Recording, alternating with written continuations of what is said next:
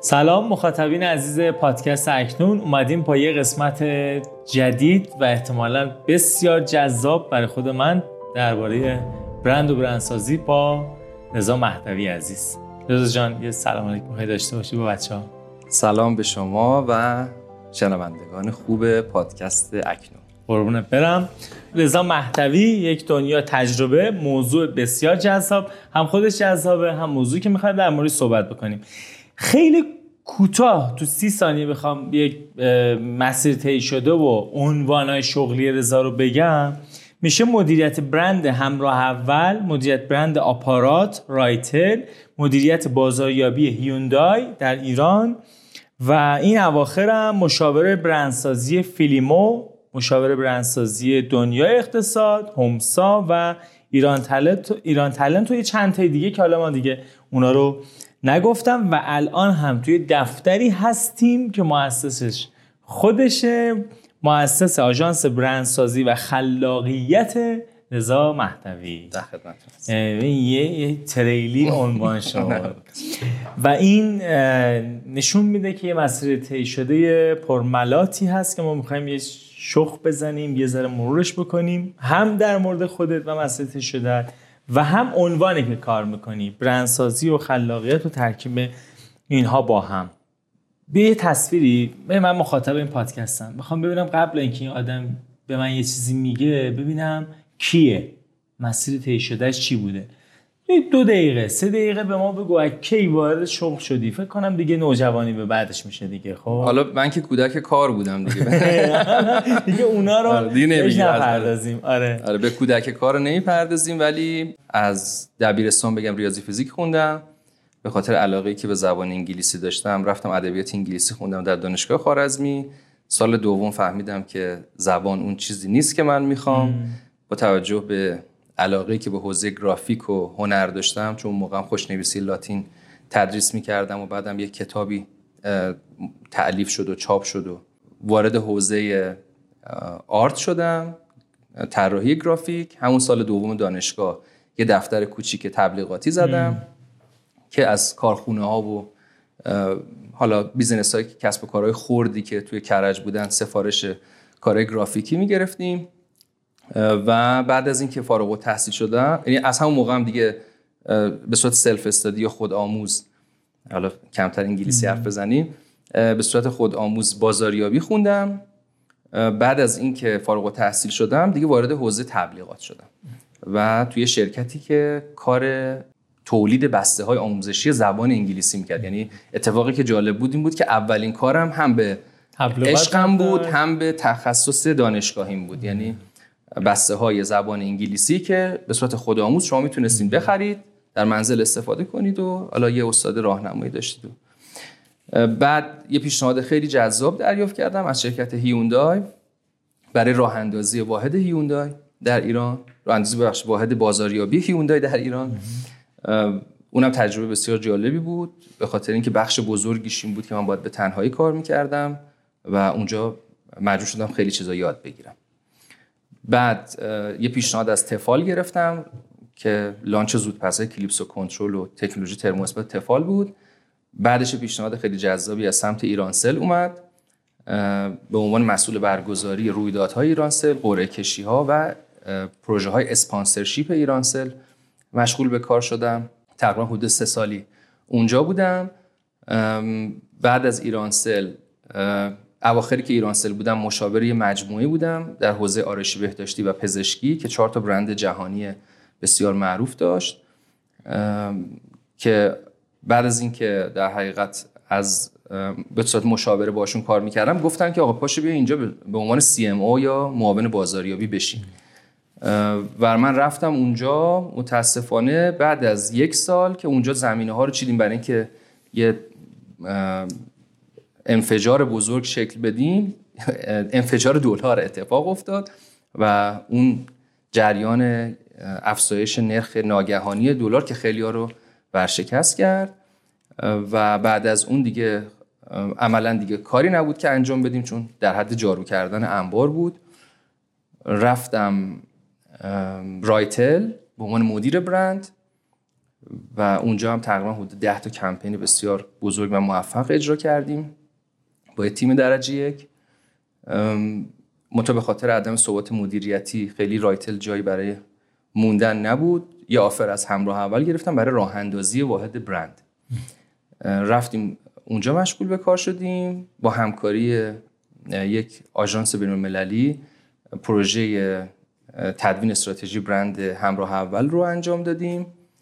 بعدش مدیریت برند آپارات رو داشتم و حالا فعالیت های مختلفی در هلدینگ سوایده.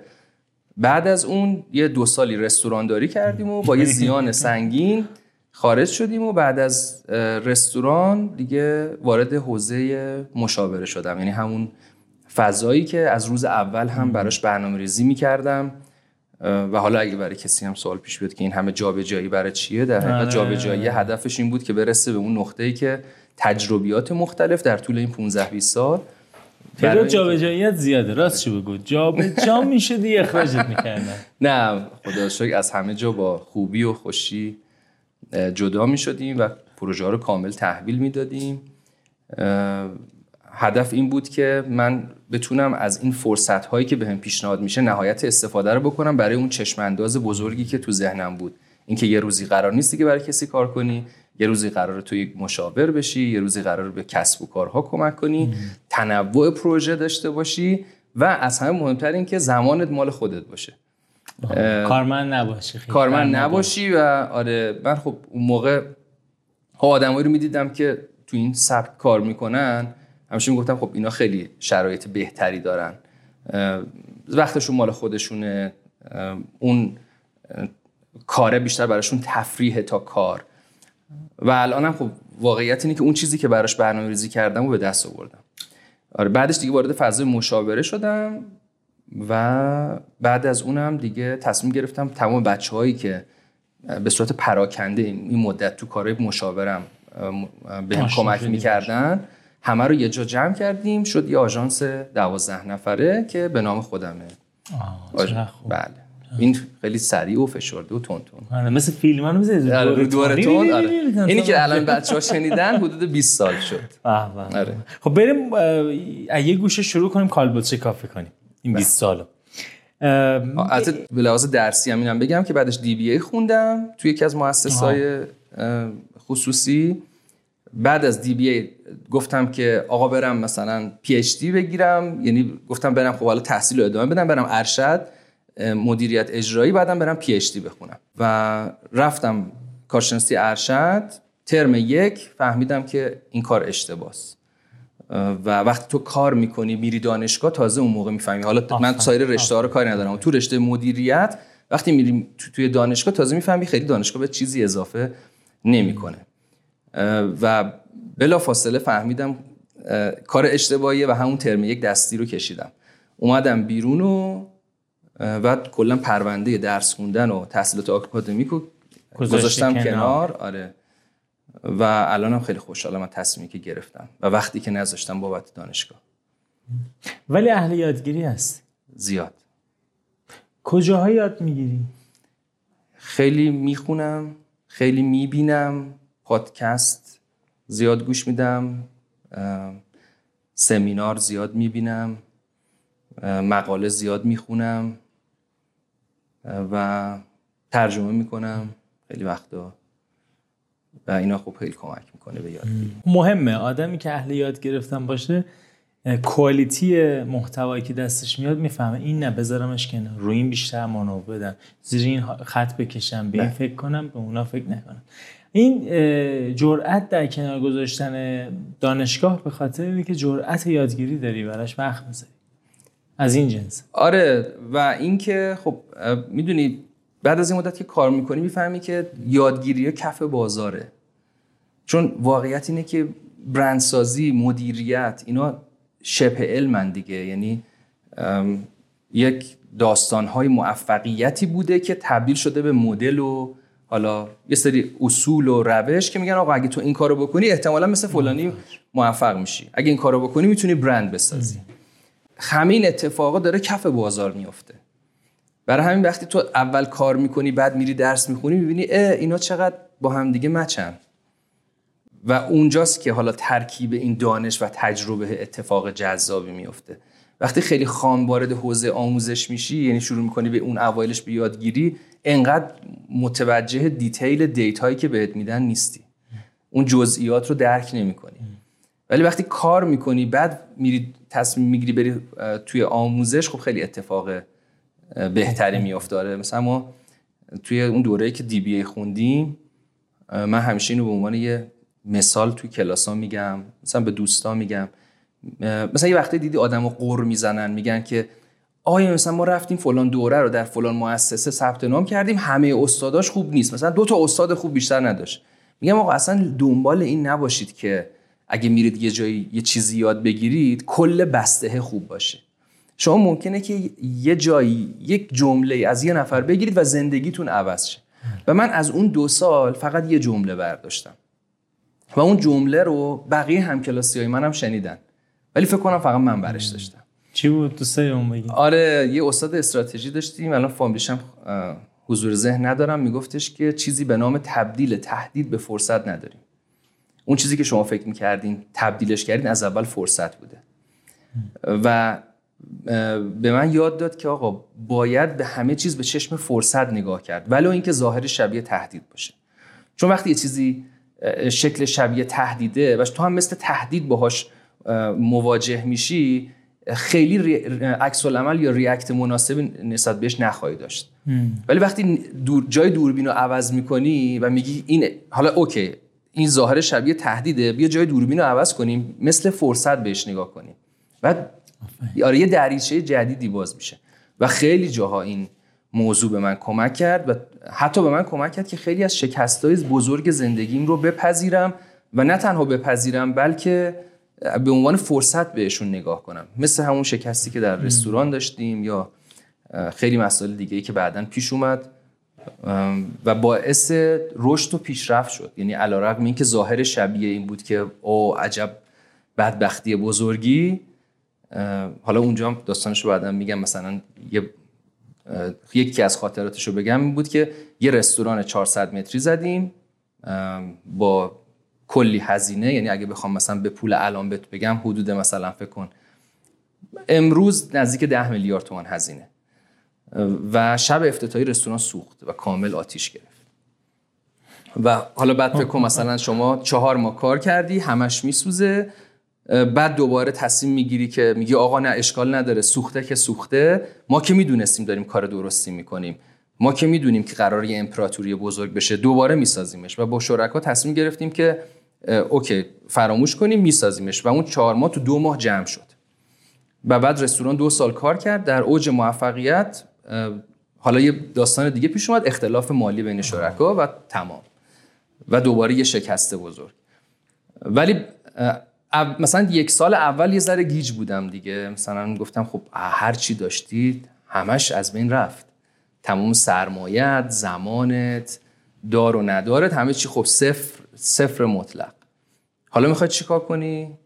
یه یه سال گیج بودم و دوباره همین جمله بود که اوکی آقا اصلا این تهدید نیست اصلا این اتفاق بدی نیست. اصلا بیاد به چشمه یه اتفاق خوب بهش نگاه متفاوت دیدن قصه آره. و واقعیت اینه که بعد اصلا خود اون شد یک تجربه زی قیمت و ارزشمند و این خاطره ایه که وقتی که با صاحبان کسب و کار مطرح میشه براشون خیلی جذابه که میگن خب اه مثلا تو یه بار این کار رو برای خودت کردی. یه یک بار مثلا اگه تو میگی مثلا باید با پرسنل اینجوری رفتار بشه یه بار خودت مثلا تجربه آره تجربه مثلا حالا سی چل تا پرسنل تو داشتی که باهاشون رفتار رو کردی. تو تبلیغات اگه میگی فلان اتفاق برای خودت هم یه بار این کار رو کردی. اگه میگی فلان رویداد باید برگزار شه یه بار خودت از جیبت پول در آوردی و این هزینه رو برای رویدادت کردی. و شد یک اتفاقی که امروز به عنوان یک اسست ما در اختیارش داریم. به عنوان یک دارایی. دارایی. آره. آفرین. دارایی که غیر قابل رقابت هم غیر قابل رقابت. آره کی می‌خواد؟ کی حاضره که اون تجربه کنه, آره. هیچ کس. اصلا معلومه نیست اونجوری بتونه تجربه کنه. آره دیگه. و خودش آتیش بزن رستورانش. نمیشه نمیشه تجربهش کرد این بحث استراتژی خیلی جالب بود. چون منم MBA که خوندم استراتژی رو انتخاب کردم. بعد دیدم مثلا marketing خب خیلی پرن کلاسای ما در حد ده نفر بودیم. من اونجا حالا یه سری مباحثی که یاد می‌گرفتم یه چیزی که خیلی دوست داشتم و نمیشم گفت یعنی مثلا گفتنی هم نیست مثل متفاوت دیدن قصه است. خب طرف بگه خب چی؟ تو باید سه روز حرف بزنی بگی این کلمه متفاوت دیدنه یعنی چی؟ ولی اون دیدن بعدای دیگه یه قصه یه آدمه یه کاره اون چیزی بود که من خیلی اونجا دوست داشتم و ازش یاد گرفتم. مدل ذهنی متفاوت دیدن است. می‌تونی بهش لینک بدی یا نه؟ سوالاتو درست متوجه این. متفاوت دیدن قصه تهدید به فرصت هر چیزی فرصته یه جور متفاوت دیدنه. یکی میگه ای وای چرا اینجوری تو میگی؟ بله. توش چی در میاد؟ این یه تغییر نگرشه که تو باید واقعا درونی درکش کنی. یعنی اینطوری نیست که اوکی الان دوباره خیلی این پادکست رو میشنون این حرفا هم حالا دست به دست شد دیگه. اون استاد به من گفته من الان به بقیه گفتم و گفتم چقدر اتفاق خوبیه. حالا باز ممکن از کسایی که اینو میشنون یه سریا درکش کنن دقیقا انگار که مثلا یه تیکه پازله که رفته سر جای خودش نشسته جاش خالیه.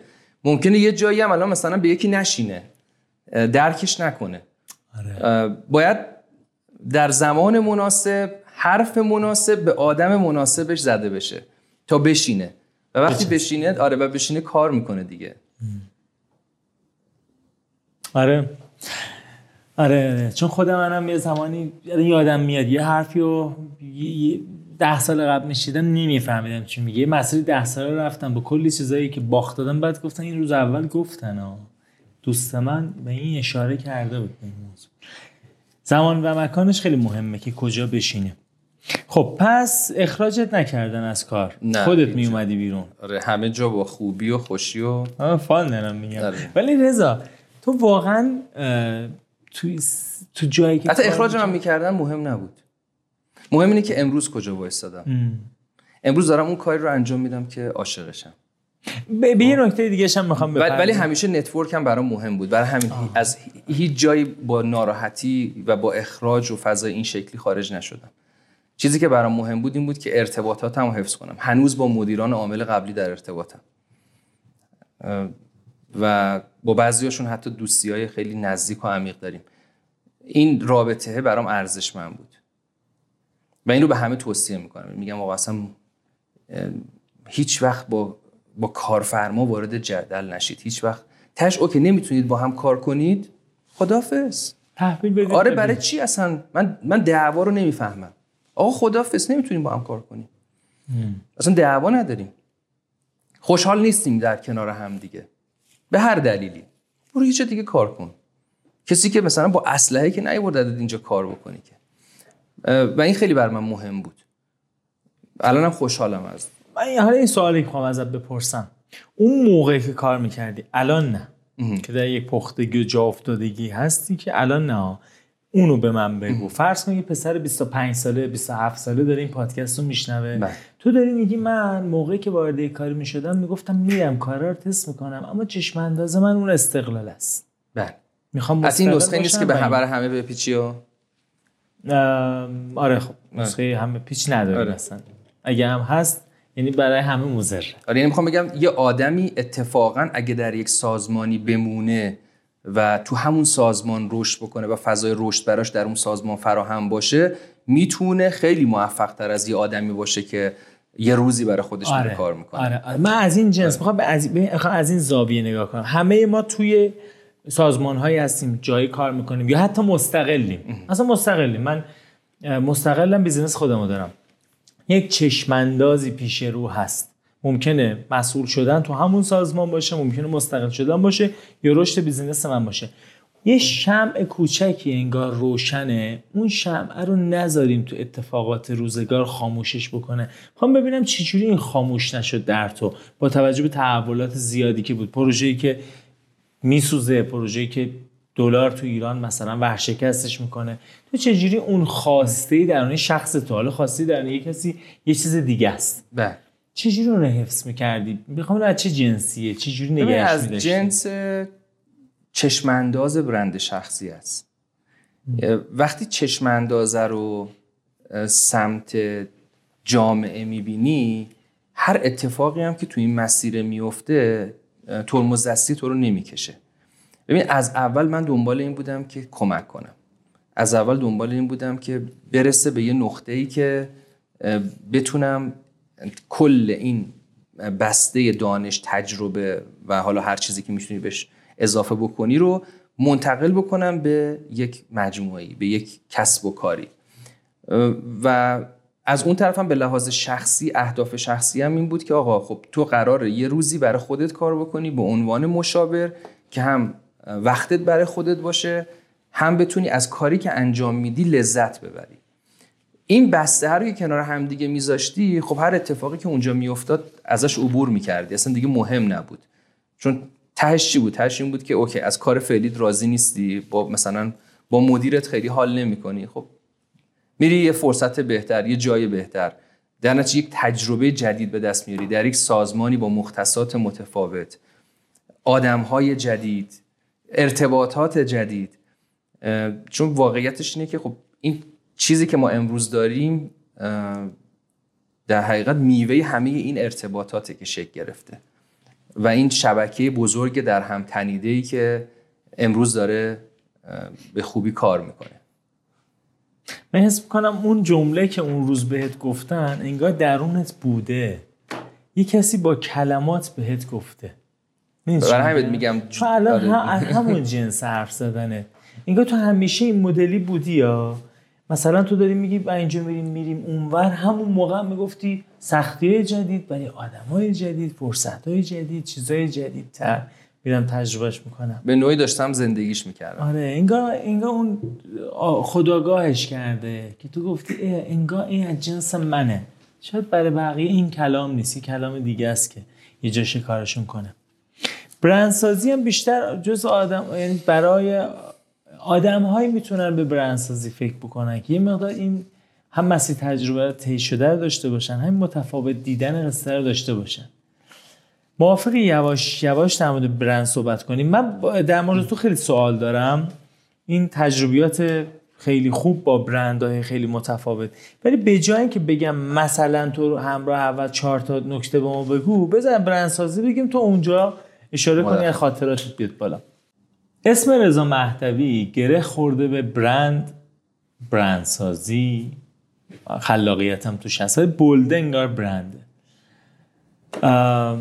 چرا اسم تو متش کردی به چیزی به نام برند و اصلا برند چیه؟ یه ذره شاید توضیحش در زمان کوتاه شاید سخت باشه ولی اگه بخوام خیلی خلاصه بگم برخلاف آن چیزی که باور عمومی راجع برند که میگن برند یعنی لوگو یعنی اسم واقعیت اینه که برند آن چیزی است که ما فراتر از محصول یا خدمتمون به مردم عرضه می‌کنیم. و تو دنیا هم همینطوری شرکت ها زنده موندن. یعنی به یه جایی رسیدن که اینقدر رقابت شدید شد که دیدن هر مزیت رقابتی که رو می‌کنن توسط رقبا کپی میشه. و بعد دیدن که یه سری از شرکت ها علا رقم این که شاید خیلی هم نوآور نبودن و رقبای نوآورتری داشتن ولی اینها زنده موندن. به خاطر اینکه یه سری آدمن که عاشق اینها و به این راحتی از این برندها سویچ نمی‌کنن. و اومدن مخرج مشترک همه اینا رو گرفتن دیدن که آن چیزی که همه اینها دارن هویته. یک هویتی که مخصوص به خودشونه. یک جایی که در قلب مشتری اینها مال خود کردن و تو مغز مشتری نیستن تو قلب مشتری. و بعد اومدن این مخرج مشترکه رو تبدیل به مدل کردن. گفتن حالا اگر شما هم این کارو بکنید می‌تونید برید در قلب مشتری بشینید. شما هم اگر یک استراتژی برند داشته باشید و اون استراتژی رو به درستی پیاده بکنید میشید همین اتفاق. میشید برند به معنای واقعی کلمه. و میشه مزیت رقابتی پایدار. یعنی چیزی که قابل کپی شدن نیست. چون شما رفتین اونجا لونه کردین.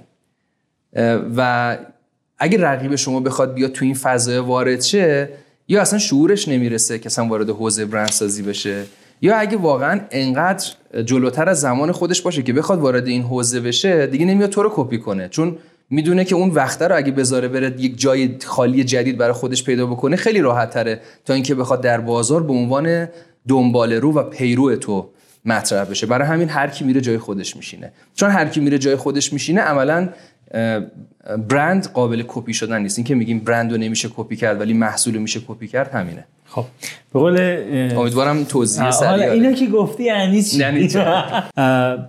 ببین بیا دونه دونه بریم. البته من بگم بعضی از بچه‌هایی که پادکست رو می‌بینن یا مخاطبانی که می‌بینن با برند آشنان منتظرن یه سری کلمات جدید رو بگیرن.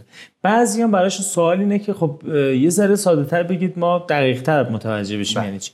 ما مجبوریم یه مقدار ساده تر هم بگیم. به همین خاطر از اینجا سوالات من دارم. میگی برند لوگو نیست. خب الان من یه شرکتی دارم لوگو میدم همه چیزا میدم دیزاین می‌کنم تبلیغش می‌کنم. چرا برند نیست؟ برای اینکه یک ریلی وجود نداره که این فعالیت ها روی اون ریل قرار بگیره. اتفاقی که میفته اینه که چون اون استراتژیه و اون نقشه راه وجود نداره شرکت ها به هر ایده خلاقی بله میگن. هر چیزی که براشون جذاب به نظر برسه. خیلی وقتا هم چون باز اون ریل استراتژی وجود نداره اصلا در تصمیم گیری دچار تردید و مشکلن. یعنی همیشه در هیئت مدیره در تیم بازاریابی یا در تعامل بین تیم بازاریابی و مدیر عامل یا هیئت مدیره دعواست. چرا؟ چون هیچ خطکشی وجود نداره که این فعالیت رو باهاش بسنجی که ببینی الان باید این کارا رو انجام بدی یا نه. وقتی میگیم یک، یکی داره برند سازی می‌کنه یعنی یک نفر رفته یک کار تحقیقاتی عمیق انجام داده اون تحقیق رو تبدیلش کرده به یک سند بالادستی که اون سند بالادستی شامل چشمانداز برند، مأموریت برند، ارزش ها، جوهره یا اسانس برند، لحن، شخصیت، بیانیه جایگاه همه اینها رو مشخص می‌کنه. میگه خب این قرار بشه تصویری که ما در آینده از این محصول از این سازمان یا حالا در مورد پرسونال برندینگ از این شخص در اذهان عمومی داشته باشیم. حالا هر کاری که می‌خوایم بکنیم این میشه خطکش ما این میشه انجیل ما. حالا هر کاری که می‌خوایم بکنیم میایم با این تطبیقش میدیم. پس دیگه از این به بعد داستان سر این نیست که آیا مثلا خوشگل است یا خوشگل نیست؟ ما اون قسمت خوشگل بودنش رو میسپاریم به آدمی که خوش سلیقه است که ما بهش میگیم طراح گرافیک یا هر چی یا مثلا کارگردان. حالا این ورش میشه اوکی حالا این چیزی که شما درست کردی که حتما زیباست چون بالاخره شما آدم این کاره ای هستی؟ کار تو بلدی به عنوان یه آدمی که کار طراحی می‌کنه یا حالا کار ساخت ویدیو می‌کنه یا هر چیز دیگه؟ حالا بیایم اینو اصلا با این موضوع انطباقش بدیم که آیا با این رودمپ با این استراتژی با این داستانی که ما گفتیم آیا این می‌خواند یا نمی‌خواند؟ اگر مچ است و می‌خواند انجامش می‌دهیم. اگه نمی‌خونه انجامش نمیدیم. به همین سادگی. برای همین ما امروز در سازمان هایی که استراتژی رو تدوین کردیم استراتژی رو تفهیم کردیم. و بچه ها دیگه همه پیام برند رو گرفتن هیچ چالشی نداریم. یه سندی هست به اون رو. خیلی سریع و روون. آره یعنی سند می‌ذارن رو میز مثلا. این محصول رو تولید بکنیم خیلی سودش زیاده. نگاه کنیم ببینیم اصلا نه نمی‌خونه آره نمی‌خونه نمی‌خونه اینجا بریم تبلیغ کنیم اینجا زیاد می‌بینن. دقیقاً. نگاه می‌کنیم نه سند ما اینجا تا تبلیغ نداره. دقیقا. اینجوری تبلیغ کنیم. تو تلویزیون الان این مده. نگاه می‌کنیم نه. یا آره می‌خونه. ما هم این مسیر رو میریم خیلی نه از شرکت ها مثلا فکر می‌کنن رو هر ترندی باید سوار شن. با هر کسی باید به عنوان سفیر برند کار کنن. از هر خیریه حمایت کنن. می‌دونی؟ نکتهش همینه. وقتی استراتژی نداری همه چیز مجاز است. وقتی استراتژی برند داری دیگه چارچوب داری. نه شروع آره. حالا یه نکته هست. میگن اه آقا بریم تو چارچوب خلاقیت از بین میره. میگیم نه. خلاقیت در چارچوب. این خیلی مهمه. نه نمیگیم خ... اصلا بدون خلاقیت شما نمی‌تونید برند بسازید. بدون نوآوری شما نمی‌تونید برند اصلا بسازید. می‌تونی کسب و کار داشته نمی‌تونی باشی. کسب و کار داشته باشی. نکته اینه که حالا هنر شماست که در این چارچوب خلاق باشی. و به خیلی چیزا نه بگی علیرغم اون که خیلی در لحظه جذابه ها این چیزیه که این یک پارادایم. شیفت. پس پس من اگر این به قول شما ریل استراتژی چارچوب قانون اساسی شرکت نداشته باشم اون لوگوه اون تبلیغات اصلا مهم اون نیست. چیزای دیگه آره. اهمیت نداره حالا البته سر اینم بین علما اختلاف دیگه که آقا لوگو مهم است یا لوگو مهم نیست که باز اون جمله همیشگی که من از دوستم نقل قول می‌کنم میگم برند لوگو نیست اما یک برند خوب شایسته یک لوگوی خوبه برند اسم نیست اما یک برند خوب شایسته یه اسم خوبه. یعنی در این که شما باید یک اسم خوب داشته باشید حالا تعریفمون هم از اسم خوب میگیم اگه فرصت شد. حتما که باید یه اسم خوب داشته باشی. حتما که باید یک هویت بصری یا یک لوگو یا ست اداری یا حالا رنگ و لعاب زیبایی داشته باشید. ولی آن چیزی که مهمه اینه که پشت این اتفاق چی گذاشتیم.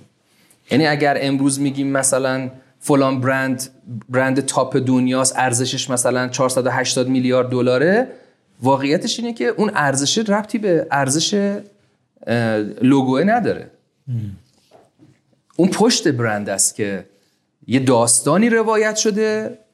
بر اساس اون داستان همه فعالیت ها از جمله توسعه محصول اتفاق افتاده یک تصویری رو شکل داده که امروز مردم به اون برنده وفادارن عاشقشن حاضرن پول صف. می‌کشن حاضرن پول بیشتری بابت اون محصول بدن در حالی که کالای مشابهی با قابلیت های بهتری در دسترسه خب پس ظاهر یا لوگو و نشان بله به تنهایی برند نیست ولی برند اینها رو اینا داره. بخش اجزای برند سازی می‌دونی چون برند جایی مثل روح جاری در سازمان. حتما همینطوره.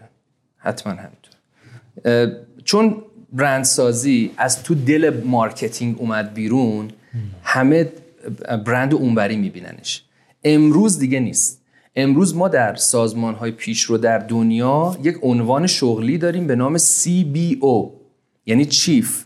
brand officer یا معاون برند ما قبلا اصلا یه همچین عنوان شغلی نداشتیم. مثلا ما معاون بازاریابی داشتیم که بعد از مدیر عامل سی لول ها هستن دیگه. یعنی بالاترین رده های سازمانی هن که بهشون میگن معاونت و زیرشون میشه مدیر کل مدیر ارشد. حالا اینا که دارم میگن برای سازمان های خیلی بزرگه. اگه بخوایم اون هایرارکی یا سلسله مراتب رو بگیم برند همیشه زیل بازاریابی بوده. امروز برند اومده خودش هم سطح بقیه معاونت خودش شده معاونت. معاونت برند. شده معاونت برند. و یه نکته وجود داره. زورش از همه معاونت ها بیشتره. چرا؟ چون میگه آقا من رهبر اون اساسی دست منه. اصلا میگه من رهبر ارکسترم. خب. اصلا هیچ کس بدون اجازه من حق آب خوردن نداره. واحد فروش اجازه نداره بدون اینکه با من چک کنه promotion بذاره. واحد بازاریابی اجازه نداره بدون نظر من اه، کاری انجام بده. متو این یک تغییر پارادایمه این یک تغییر الگوی فکریه. برای همین تا این برسه به کشور ما این تو دنیا هم هنوز یک اتفاق آره، پیشرو محسوب میشه. پیشروه. آره. چون کاپفرر تو کتابش نوشته بود که ما به یک باوری باید برسیم که این معاونت تو سازمان شکل بگیره. بله. این این اتفاق برای همینه دیگه. بیفته. آره که این رهبر ارکستر یکی باید وایسه. حالا یه سوال. آقا قبلا که سی بی او نبود ما برند نداشتیم. چرا برند داشتیم؟ پس کی داشته کار سی بی او رو انجام می‌داده که ما برند داشتیم؟ مدیر عامل. و این سینه به سینه نقل می شده یعنی همه می‌دونستن که باید چه کار بکنن. این نسل بعدی که می مدون نبوده. میشه گفت دانش شفاهی سازمان یه دانش بوده. شفاهی بوده که سینه به سینه نقل شده و هر کی هم که هد ماجرا بوده حواسش به این مسئله بوده که آقا اینا چارچوب ماسا اینا خط قرمزای ماست. ما رعایتش می‌کنیم.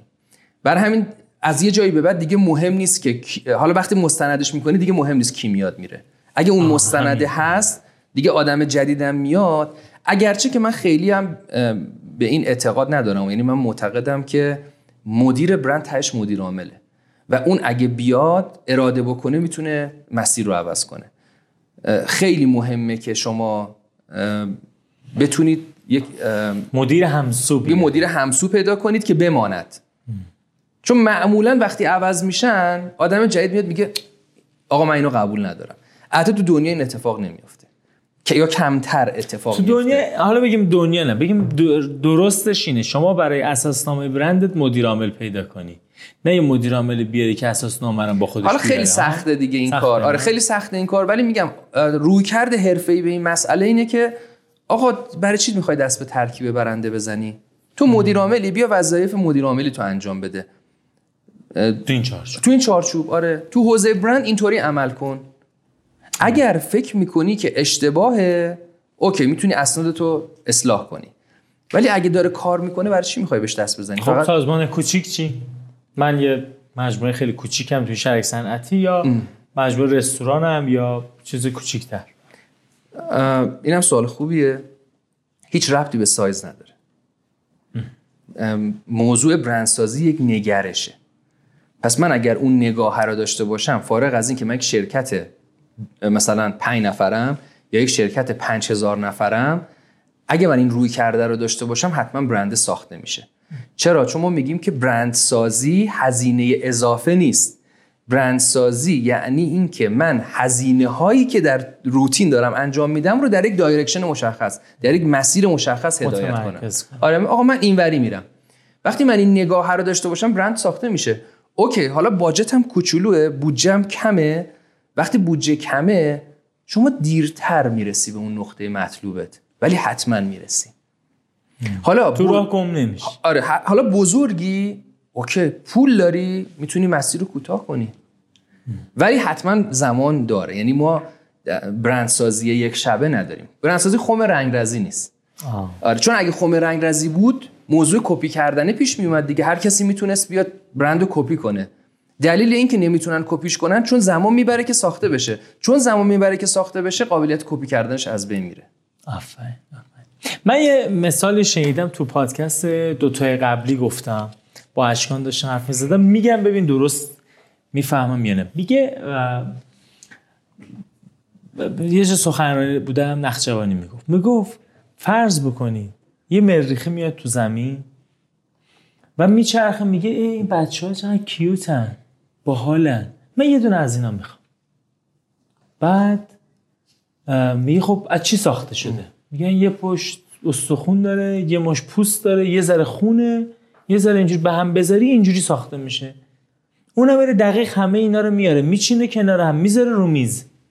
به جای بچه چی داره؟ جنازه. چون روش ساختن اون بچه این نیست. روشش یه جور دیگه است. و سیر تکاملش هم دیگه است که به هیچ قیافه این آدم الان نمی‌خوره اصلا.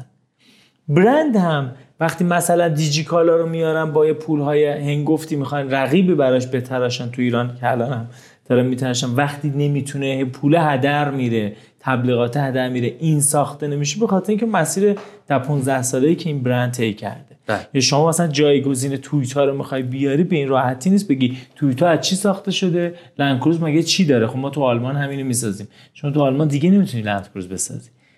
درست می‌فهمم. آره البته یه نکته که هست اینه که این به این معنی نیست که دیجی کالا غیر قابل رقابته. مسیر رقابت اگر ببین ببینید اگر اینطوری ببین همراه اول یک کتاز بود. سیم کارت رو به هر قیمتی که دلش می‌خواست میفروخت. خیلی خدمات جذابی هم ارائه نمی‌کرد. ولی دیدیم که ایرانسل باش کار کرد. ایرانسل رسما چهل میلیون مشترکی گرفت که اینا اینا مشترکانی بودن که می‌تونستن در مجموع همراه اول بمانند. بله. و سالانه هزاران میلیارد تومان سودی که از همراه اول خارج شد. این یکی از همون اتفاقایی است که آقا یه رقیب چالشگری میاد و شما رو به چالش می‌کشه.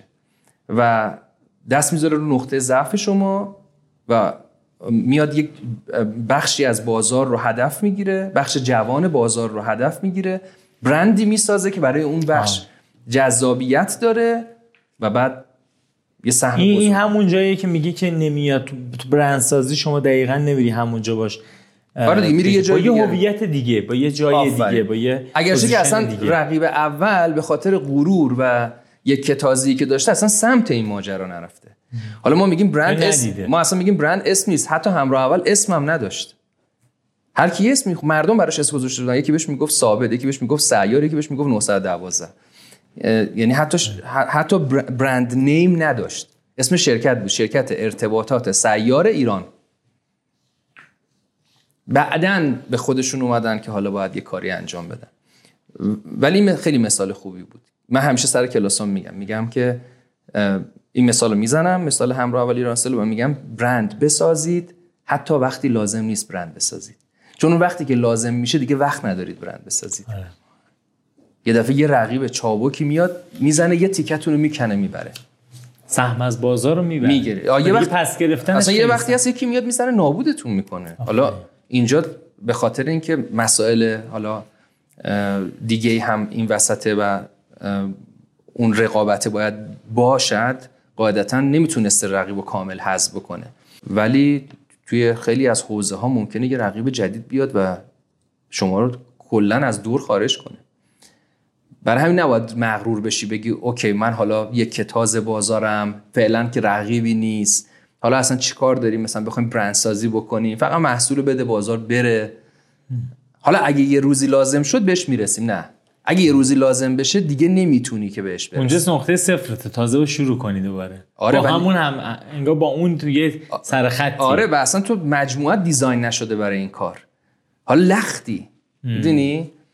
بعد اصلا می‌خوای یه حرف جدید بزنی اصلا سازمانت نمیپذیره. و برند اینساید اوته یعنی از درون به بیرونه. شما نمی‌تونی وقتی درون سازمانت مقاومت وجود داره بخوای برند سازی بکنی. در اون زاد اون سیستم. بله. و حتما باید حتی اگر یک کتاز بازار هستید و هیچ نیازی به این موضوع نمی‌بینید باید انجامش بدید. باید فونداسیوناشو بچینید. پس برند چیست؟ برند اینه. آره حالا یه یه ذرهش یه. بخشش آره. اینه. برند رو چجوری آدما میفهم ما الان انگار مثلا پشت قصه وایسادیم فرض اونجا یک تئاتری داره اجرا میشه من تو اینجاییم. میگیم ببین مثلا اینا اینجوریه طبق این اساس نامه دارن میرن جلو اینا. مشتری بی از ساید مشتری ببین چجوری اینو درک می‌کنه مشتری چجوری اینو می‌فهمه؟ این هنر پیاده سازیه. ببین چند تا اتفاق دیگه. تیکه اولش که اول باید اصلا اون استراتژی یه طوری دیزاین شده باشه طراحی شده باشه. که قابلیت پیاده سازی داشته باشه. من بعضا می‌بینم که مثلا شرکت ها میرن استراتژی برند می‌نویسن و ولی استراتژی رو نگاه می‌کنی مثلا یه کتابچه به این قطر توش یه عالمه قصه نوشتن. اصلا نیازی نیست استراتژی انقدر پیچیده باشه. اصلا شما وقتی انقدر پیچیدهش می‌کنی چجوری می‌خوای به بازار منتقلش کنی؟ استراتژی باید ساده و قابل فهم برای بازار باشه. در عین حال باید چکیده اون استراتژی که ما بهش میگیم اسانس یا جوهره باید بتونه شما رو در فضای رقابتی از سایر رقبا جدا بکنه. و حتما موضوعی به نام کیفیت نیست چون کیفیت وظیفه است مثلا. حتما اون چیزی که میگیم فراتر از محصول یا خدمته باید احساسی باشه که شما قراره به مجموعت به محصولت یا به خدمتت گره می‌زنی. مثلا حالا مثالی که شاید خیلی هم نخنما شده باشه مثلا دنیا ولوو رو به چی می‌شناسه؟ امنیت حالا موضوعش همینه. شاید اگر بگیم حس ایمنی عبارت بهتریه. چرا؟ چون آیا بی ام امن نیست؟ آیا بنز امن نیست؟ هست. ولی وقتی شما مثلا دو تا ماشین همکلاس رو در نظر بگیریم ولوو X3090 همکلاسش در بی ام میشه بی ام X4 دو تا ماشین همکلاسن شما وقتی که پشت فرمون ولوو X3090 میشینی حالا نه به عنوان یه ایرانی ها یعنی شما الان به خیلی از ایرانی ها بگی ولوو احتمالا میگن خب یه ماشینه. یعنی سنسی یا حسی از موضوع ایمنی ندارن. چرا؟ چون هیچ وقت ولوو در ایران دفتری نداشته که بخواد فعالیت هایی رو در حوزه بازاریابی و برندسازی انجام بده که این پیام رو به مارکت ایران منتقل بشه. اگه امروز من و شما هم می‌دونیم چون رفتیم مثلا دو تا کتاب خوندیم. ما اینو درکش نکردیم. ولی یه سوئدی یه آمریکایی کاملا اینو درک کرده. برای اون لحظه که میشینه پشت فرمون دست فرمون رو دستش می‌گیره میگه این جاییه که من می‌تونم خانوادهمو در سیف ترین حالت ممکن برسونم به مقصد. از اون طرف آیا بی ام امن نیست؟ چرا؟ ولی اون لحظه که شما بی ام فرمان بی ام رو دستت می‌گیری فقط یه چیزی ازش می‌خوای. لذت رانندگی. باز حالا برعکس. آیا ولوو X90 به شما لذت رانندگی نمیده؟ چرا؟ ولی برندها تمرکز متفاوتی دارن. ام همش تلاش می‌کنه که این پیام لذت رانندگی رو به شما منتقل کنه. ولوو همش تلاش می‌کنه که این حس ایمنیه رو منتقل کنه. حالا چجوری این کارو می‌کنه؟ با تیکه های پازلی که روی یک ریله. تبلیغات جز بشه هر کاری هر حرکتی. جز مثلا توسعه محصول مثلا برای اولین بار ولوو ماشینی زد که ایربگ عابر پیاده داشت. یعنی میگه ببین اصلا داخل کابین چیه؟ من به فکر بیرون کابینم. یا یه مثال جذابی که وجود داره تو s- sponsoring. مثلا ولوو از یک پروژه حمایت کرد چند سال پیش. که یک شرکت دانش بنیانی بود که اینا اسپری درست کرده بودن. شما شب به بدنت این اسپری رو می‌زدی به عنوان دوچرخه سوار و تا چهار ساعت بدنت میدرخشید. برای جلوگیری از تصادف با دوچرخه. مثلا نمیره اسپانسر چه می‌دونم گرسنگان آفریقایی بشه بهشون غذا بده که مسئولیت اجتماعیش رو انجام داده. مسئولیت اجتماعیش هم میاره تو همین حوزه. آره. یا مثلا تو شبکه اجتماعیش من همیشه اینو مثال می‌زنم. میگم نمیگه آقا بیاین منو دنبال کنید سه تا از دوستاتون هم مثلا منشن کنید. ما بهتون آیفون مثلا 14 جایزه میدیم که 4 تا فالوور بگیره. اونجا اگه بخواد یه فعالیتی بکنه که باعث بشه که follower بگیره دوباره در راستای همون استراتژی است. چقدر وقت داریم؟ چهار دقیقه. خب حالا اینم بگم و بریم برای یه استراحتی بدیم بچه دوربین عوض کنن. مثلا میگه که یه کمپینی داره به نام selfie for safety میگه از خودتون سلفی بگیرید برای ما بفرستید در حالی که کمربند ایمنیتون رو بستین. یه گروه تحقیقاتی تو ولوو شکل گرفته بود این سلفی ها رو بررسی می‌کرد و به این نتیجه رسیدن که از هر ده نفر 6 نفر کارمند ایمنیشون رو اشتباه میبندن. چون باید کارمند دقیقا از خط شانه عبور کنه. و بعد این پیام رو در قالب یه گزارش به بیرون مخابره کردن همه چی رو همه چیز روی اون خط است. برای اینکه تهش تو بدونی که این ماشین امنه. ولو اینکه ماشین های دیگه هم به همین اندازه امنن. ولی تو تو این ماشین احساس امنیت, احساس امنیت. بیشتری داری. آره. این این چیزیه که باعث میشه که ولوو سال گذشته اگه اشتباه نکنم مثلا حدود 500 هزار خودرو برقی فروخته. در این شرایط رقابتی کره اومدن دارن سهم می‌گیرن ژاپنیا هستن آمریکایی‌ها ولی یه دفعه یه برند سوئدی میاد 500 هزار دستگاه خودرو. میفروشه. این یعنی اینکه اصلا من ماشین نمیفروشم. چون ماشین خوب زیاده تو بازار. این میگه آقا من دارم یه چیز دیگه میفروشم. مرسی رضا از مثال خوبه در مورد ولوو گفتی در مورد برندهای ایرانی که احتمالا خودت کار کرده باشی هم حالا مشخصا درباره نوشتن استراتژی می‌تونی به اون بگی؟ ببین یه تجربه اخیر اگه بخوام بهت بگم مثلا شاید فیلیمو تجربه خیلی خوبی بود چون که بخش خیلی خوبی از استراتژی که نوشتیم در حال پیاده سازیه فیلیمو خب یک برند رهبر بازار بود خیلی جدی بود در تعاملاتش با مخاطب. در فرایند تدوین استراتژی و تغییر روی کردی که ما در فضای برندسازی داشتیم اومدیم یک تعریف جدید از هویت برند فیلیمو ارائه کردیم. و اونم این بود که برند به جای اینکه برند جدی اتو کشیده باشه تبدیل شد به یک پسر جوون شیطون در لحظه زندگی می‌کنه. حاضر جوابه همون آدمیه که مثلا دیدی می‌خوایم بریم سفر میگیم که آقا فلانی هم حتما بیاد چون خوش میگذره باهاش. و تلاش کردیم که تبدیلش بکنیم به اون برنده که باهاش خوش میگذره. حالا اینم از جنس کشفه ها یعنی شما این نسخه رو اگه ببری مثلا توی پلتفرم رقیب پیاده بکنی کار نمی‌کنه. چرا؟ چون که باید سازمان همراه این نگاه جدید باشه. کجا کشف میشه؟ اون اینا تو همون research های اولیه در میاد. از روحیات مدیر عامل فضایی که توی اون شرکت حاکمه. بر همینه که میگن استراتژی از جنس کشفه. شما نمی‌تونی یه استراتژی خوشگل بنویسی بیاری match ش بکنی با یک کمپانی در حالی که مثلا اون مدیر عامله اصلا با این فضای نمی‌خونه. شاید شیش ماه بتونی انجامش بدی ولی بعد از شیش ماه دوباره reset factory میشه. همه برمیگردن به تنظیمات کارخانه و عملا برند کار خودشون می‌کنه. خیلی از جنس کشفه. حالا مثال اگه بخوام برات بزنم مثلا در لانچ سریال ها ما این فضا رو داشتیم. در تبلیغات چریکی که برای فیلمو طراحی کردیم این اتفاق بود. حالا اگه فرصت شد یا امکانش بود می‌تونیم ویدیوش رو توی همین اه، پادکسته بذاریم بچه ها ببینن که چه اتفاقایی افتاد. یعنی یه دونه قبلی یه دونه جدید اینجوری. نه اصلا اتفاقایی که اخیرا افتاد. چون قبلش که فقط اینطوری بود که محتواهایی که تولید می‌شد در جذابترین حالتی که ممکن بود در قالب تریلر و پستای گرافیکی و اینا پروموت می‌شد و به مردم می‌گفتن آقا ما یه همچین محتوایی داریم. از زمانی که این اتفاق افتاد ما شروع کردیم با محتواهای جدی فیلم شوخی کردن. یعنی تا قبلش ما اصلا یه همچین فضایی نداشتیم. و به شدت کار کرد. نرخ درگیری در ش... حالا بزرگترین اتفاقی که افتاد در شبکه اجتماعی بود.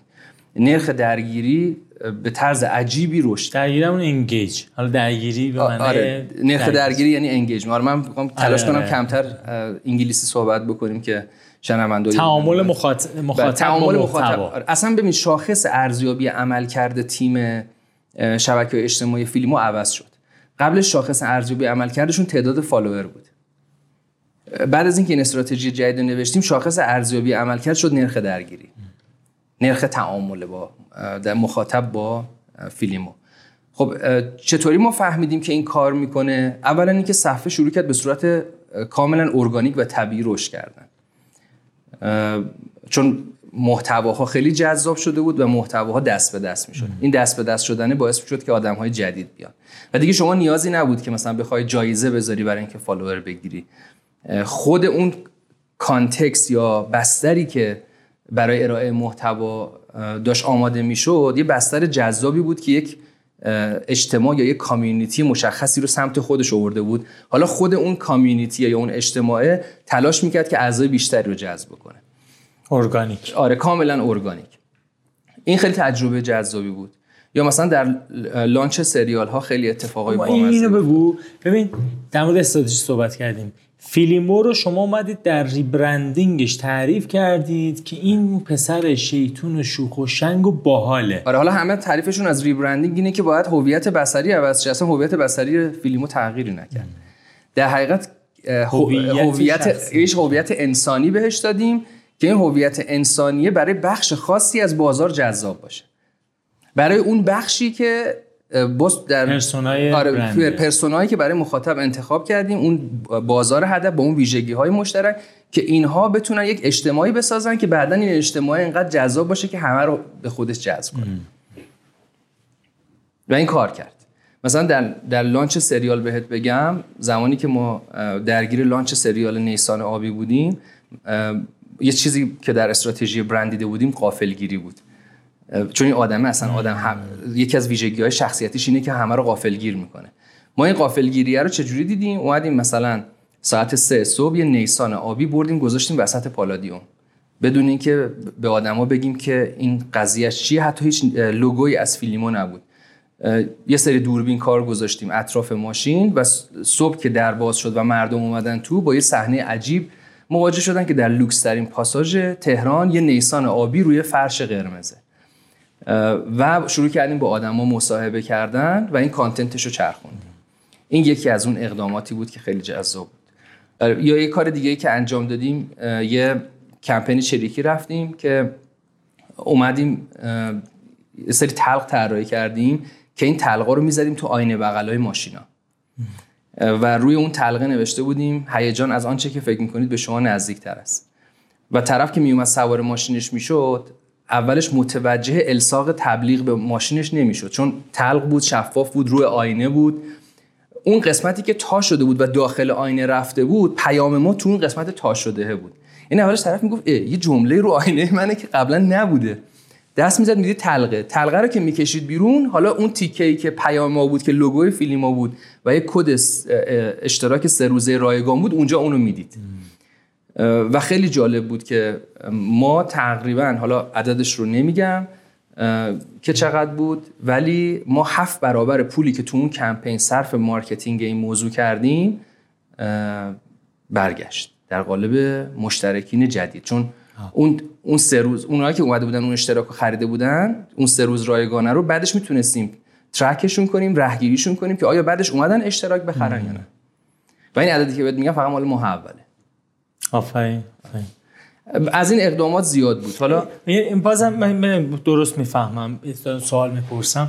شما یه rebranding انجام دادی استراتژی جدیدتری براش نوشتی بر پایه این ریل جدید تبلیغاتمون رو شکل دادیم هیجانی عمل کردیم قافلیه کردیم مثل نیسان آبی آره. مثلا در تعامل اون با, با مخاطبا در شبکه اجتماعی بسیار بامزه ایم با مزه آره، شدیم در- زبانمون عوض آره مثلا. قبلش اینطوری بود که طرف یه سوالی می‌کرد مثلا گفتیم مثلا فلانی عزیز مثلا بروید کار به این قسمت رو. آره این کارو بکنید اینجوری کنید الان نه الان مثلا شما تعاملا رو که نگاه می‌کنی کاملا می‌فهمی یه آدم شیطون پشت این ماجراست اصلا جواب جدی بهت نمیده و مردم دوستش دارن. حالا چجوری می‌فهمیم که دوستش دارن؟ مثلا یه کار بامزه ای که می‌کنن بچه ها بلا فاصله فیدبک میاد. مثلا ادمین فیلمو چقدر تو کولی؟ چقدر باحالی؟ چقدر ادمین فیلمو موده؟ مثلا ادمین فیلمو عاشقتیم تو دختری یا پسری؟ می‌دونی همه این رو در قالب یه ادمین فیلمو می‌بینن در صورتی که ادمینی وجود نداره دیگه اون پشت یه تیم داره کار می‌کنه. ولی یه هویت انسانی پیدا کرده که آدما دوستش دارن و دارن باش تعامل می‌کنن. یعنی شما نوشته زبان این برند اینه. بله. با این باید صحبت بکنیم البته مورد چالش هم زبان داره. برند می‌خوای صحبت بکنیم الان؟ الان که حرفش شد. آره. زبان برند یعنی چی؟ منظورت لحنه. له ببین اون شخصیتی که طراحی میشه و شما به نتیجه می‌رسی که OK برای این persona ی مخاطب من چه کر... brand character ی باید وایسا وایسا قبل از این یه چیز دیگه بریم زبان برند مثلا توی کدوم حوزه که چند تا برند مثل هم می‌شناسی بیا دونه دونه اول بگیم بعد بریم توضیح بدیم. مثلا همراه اول ایرانسل یا مثلا ماشین خارجی مثل اپل سامسونگ ببین بذار مثلا یه جور دیگه بهت بگم. مثلا تو حوزه پوشاک خب؟ مثلا ما یه برندی داریم به نام دیزل. دیزل میگه من برند یاقی و اسیانگری هستم. کلا رفتارش در تعامل با مخاطب همین شکلی یعنی تمام کارهایی که می‌کنه عکسی که می‌ذاره از خودش از مدل‌هاش همکاری هایی که به صورت استراتژیک انجام میده در حوزه co-branding. مثلا یه co-branding که همین اخیرا انجام داده بود اومده بود با کبابی مصطفی یه collection زده بود.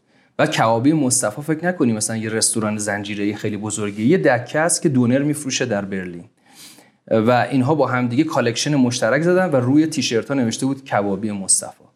مثلا شما می‌بینی که اینها توضیحی که میدن اینه آقا ما مشتریامون همه آدمای cool ن آدمای cool کجا جمع میشن؟ دم کبابی مصطفی. پس ما باید با کبابی مصطفی یعنی کنیم؟ ببین، یه برندی به اون عظمت به نام دیزل با اون ارزش میاد با یک کبابی یک co-branding می‌کنه و یک collection می‌زنه و collection فروخته میشه در طول یک هفته. اینا اتفاقاییه که اون سمت استراتژی میفته یعنی پشت ماجرا میگه که تو باید چه کار کنی. اونجا بهت میگه که تو باید بری یه مثلا catwalk عجیب غریب راه بندازی مثلا خیلی لاکچری باشی آدم هایی که مدل هایی که انتخاب می‌کنی یا بری با کبابی مصطفی ببندی. خیلی مهمه که اونور چی نوشتی. وقتی که این پیشنهادم میشه دیگه اصلا کسی فکر نمی‌کنه که خوبه یا نه انجامش بدیم یا نه. میگه آقا این با استراتژی. می‌خونه. آقا بریم انجامش بدیم.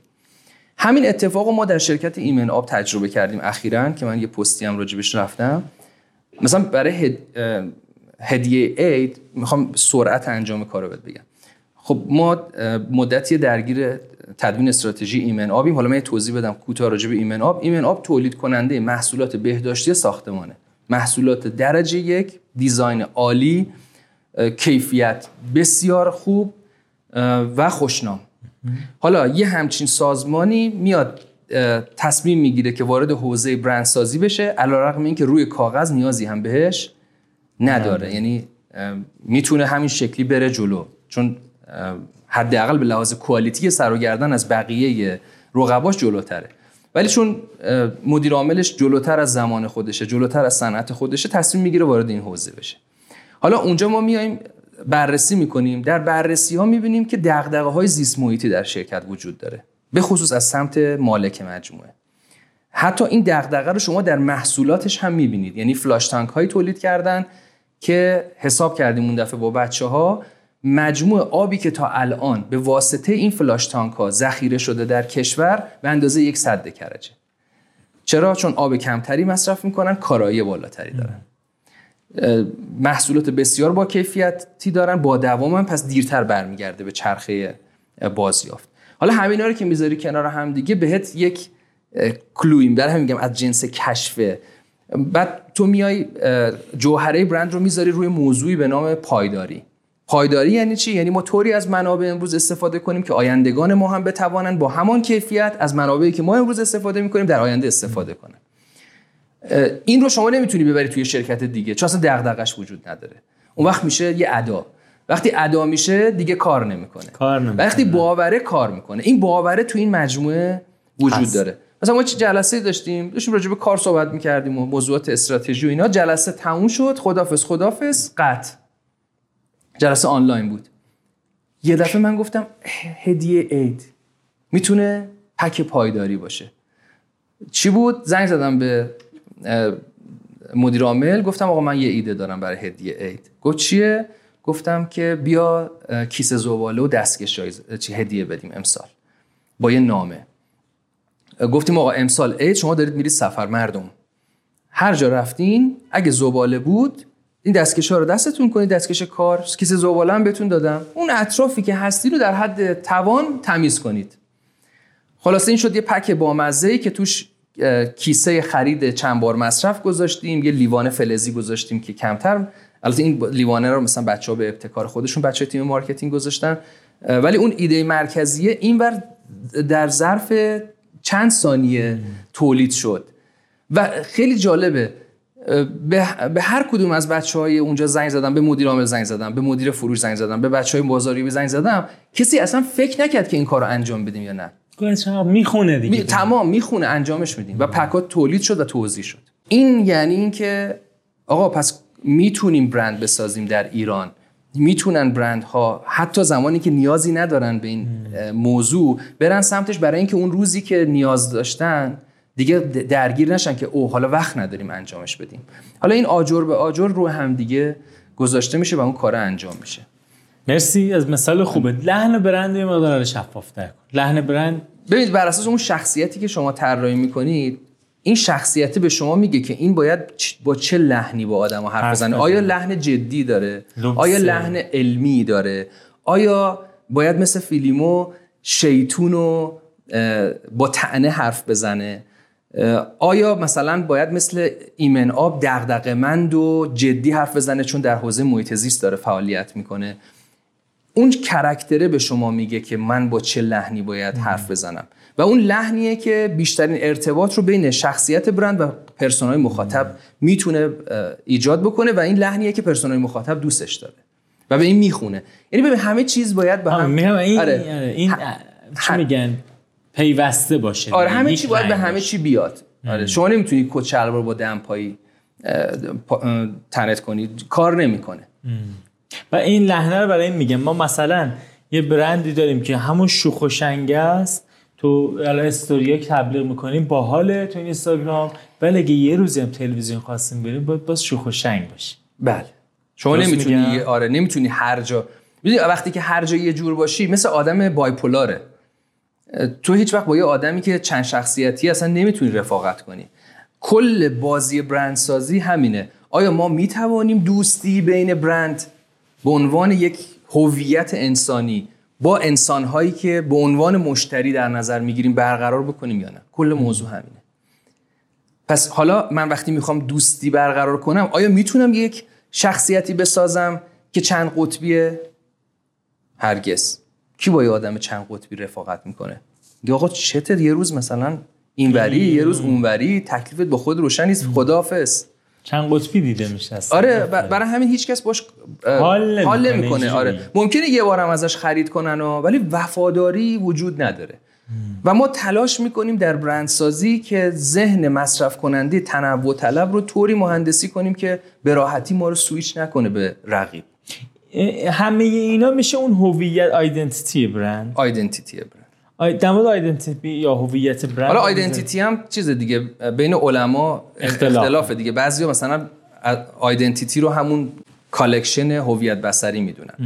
ولی واقعیت اینه که اینور اون هویتی که شما دارید طراحی می‌کنید به لحاظ انسانی ویژگی های منحصر به فردی که برای برندتون در نظر می‌گیرید رو ما به عنوان آیدنتیتی می‌بینیم که حالا لباسش میشه اون هویت بصریه حالا چه لباسی می‌خوای در روی این آدمت بکشی تنش کنی؟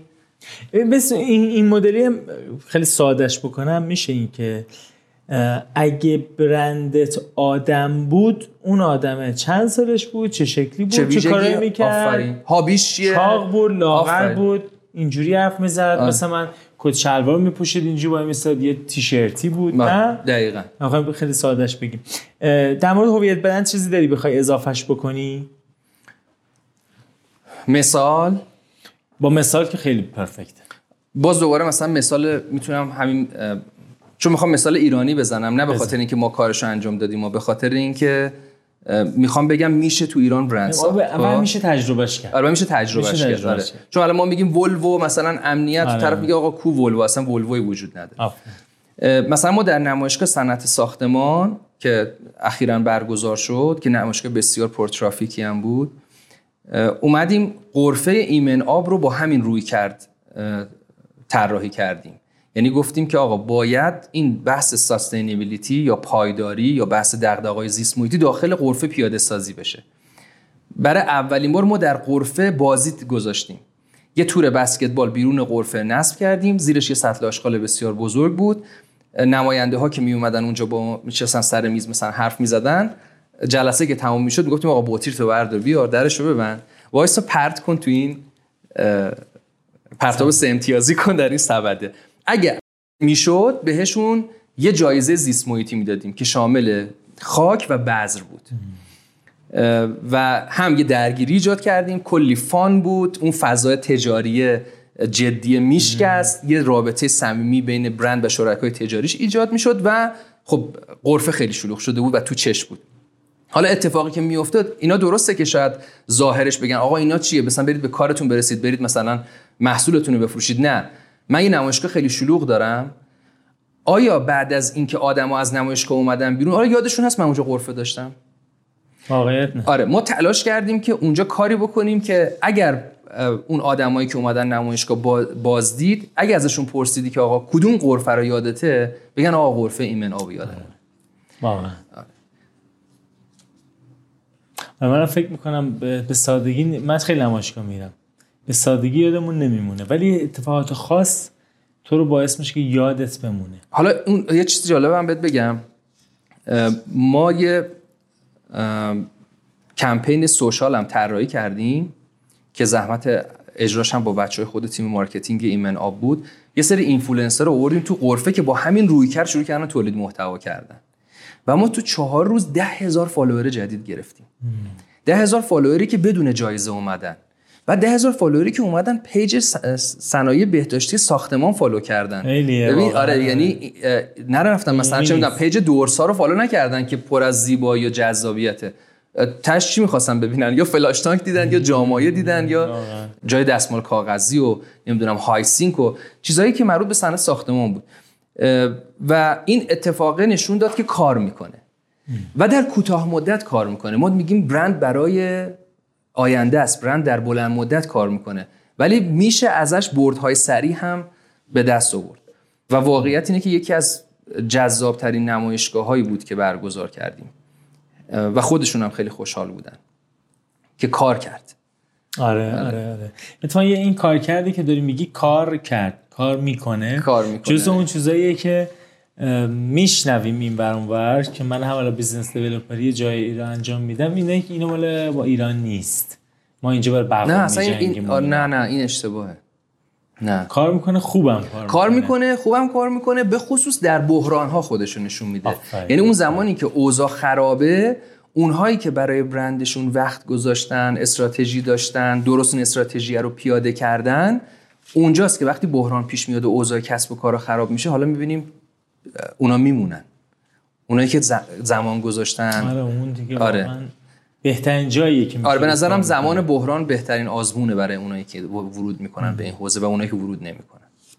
می‌خوام در مورد نام برند ازت بپرسم. یه در مورد نام برند به اون بگو. انتخاب اسم. انتخاب اسم. گفتم دیگه واقعا اسم هم مهمه هم مهم نیست. مهمه برای اینکه شما رو در گروه محصول اشتباهی پوزیشن نکنه. جایگذاری نکنه. مهمه برای اینکه بعدا شما رو گرفتار نکنه. مثلا یکی از مثال هایی که وجود داره که تو دنیا این اتفاق افتاد کمتر هم کسی شاید شنیده باشش یه برندی بود به نام Just Falafel در امارات که حالا یکی از benchmark های مهم ما بود زمانی که می‌خواستیم رستوران رو راه اندازی بکنیم خیلی دنبالشون می‌کردیم. سهامشون در بورس امارات عرضه شد. باورت میشه اسمش Just Falafel بود یعنی فلافلی بود. ولی واقعا در مسیر مکدونالد شدن بودن. تو کشورهای مختلف شعبه زدن. case study اشون در دانشگاه دبی تدریس می‌شد و عالی بودن خیلی عالی بودن. یه روز یه دفعه دیدیم نیست شدن. اصلا نزدیک حدود چهار ماه بود مونده بود به افتتاح رستورانمون. من دیدم اینا نیستن. سایتشون کو نیست. page اینستاگرامشون کو نیست. محو شدن. آره محو شدن. اینا که داشتن عین بولدوزر می‌زدن می‌رفتن جلو. گفتم چی شد؟ الگومون از بین رفت.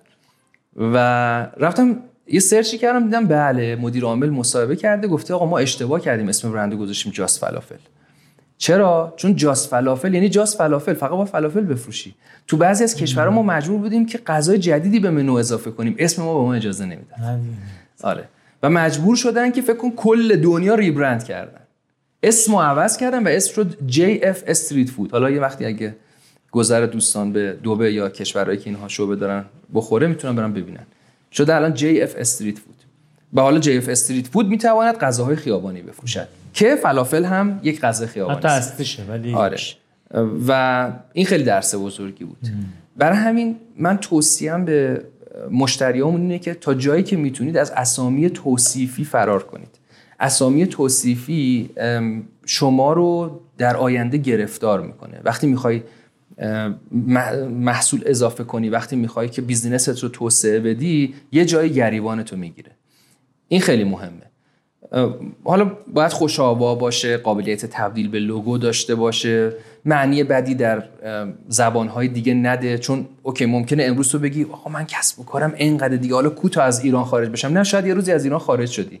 یه چکی بکن ببین به زبان عربی به زبان مثلا حتی برندهای بزرگ این بلا سرشون میاد. شولد نووا در اسپانیا شکست خورد.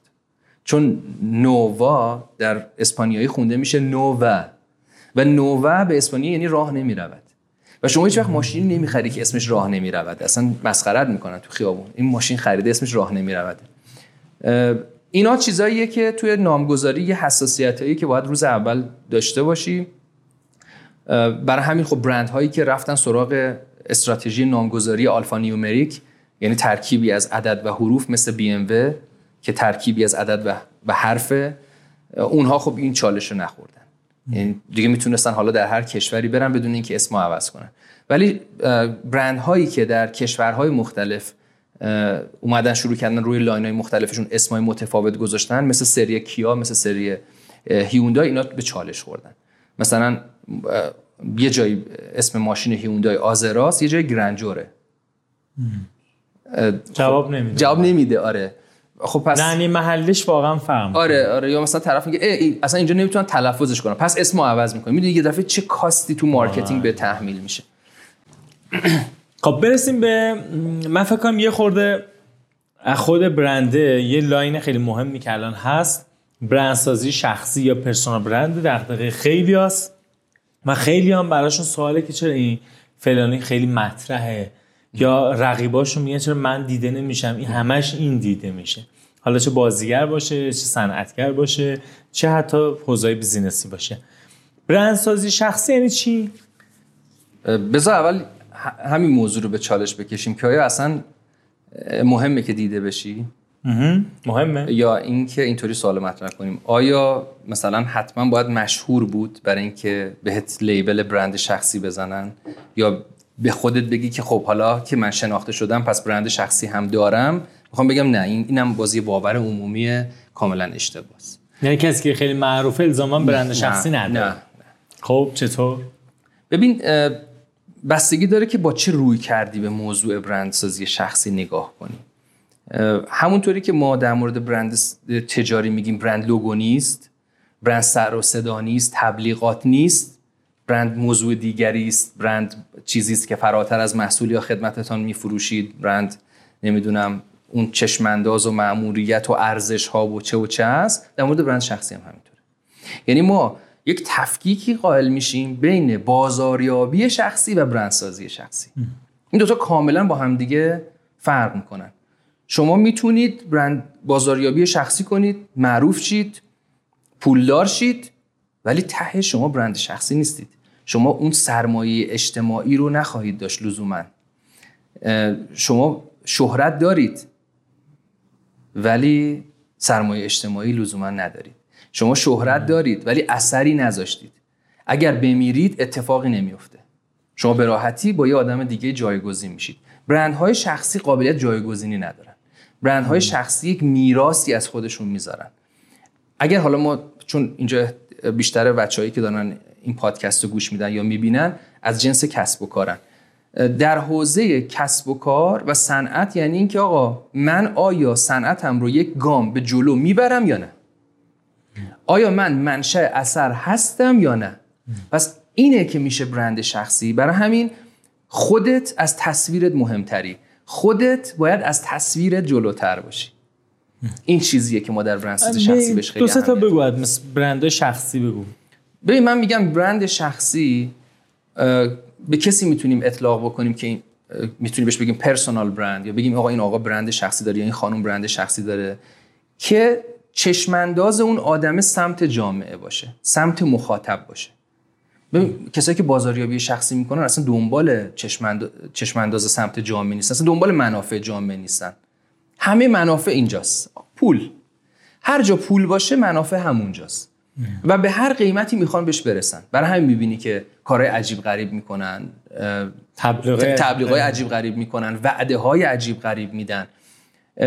اینها کسایی که ما بهشون میگیم دارن بازاریابی شخصی می‌کنن. ما به اینا نمیگیم personal برند. اصلا اهمیتی نداره که طرف 500 هزار یه میلیون follower داره. 10 میلیون follower داشته باشه. اصلا مهم نیست.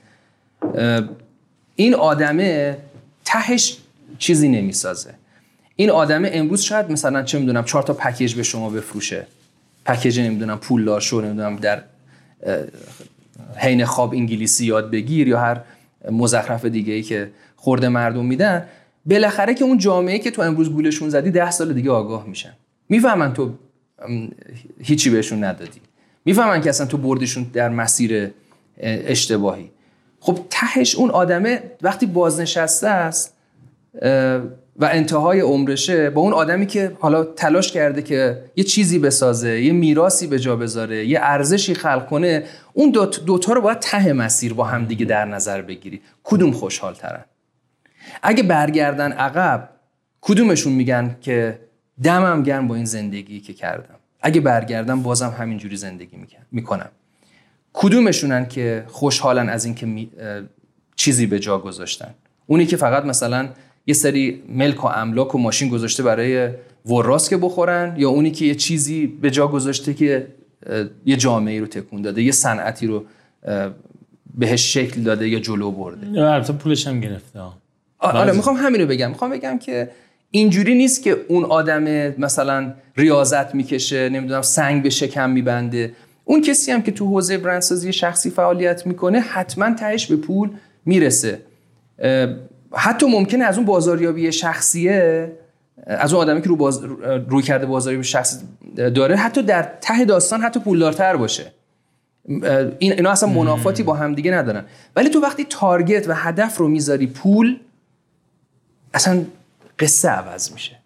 ولی وقتی هدف رو می‌ذاری که یه چیزی بسازی یه چیزی اضافه بکنی میری تو یک مسیر دیگری. حالا اونجا اون سوشال کپیتال یا سرمایه اجتماعی به وجود میاد. حالا اونجا حس خوبه هست. تش ما میگیم در برندسازی شخصی شما باید خوشحال باشی. اون خوشحالی درونی ها نه خوشحالی از به دست آوردن ویلا و خونه و ماشین و نمی‌دونم قایق تفریحی و هواپیمای شخصی. من میگم این پرسونال برندم مثل اون برندسازی چشمانداز و بیانیه و استراتژی و اینجور چیزا داره. داره همه چی داره آره.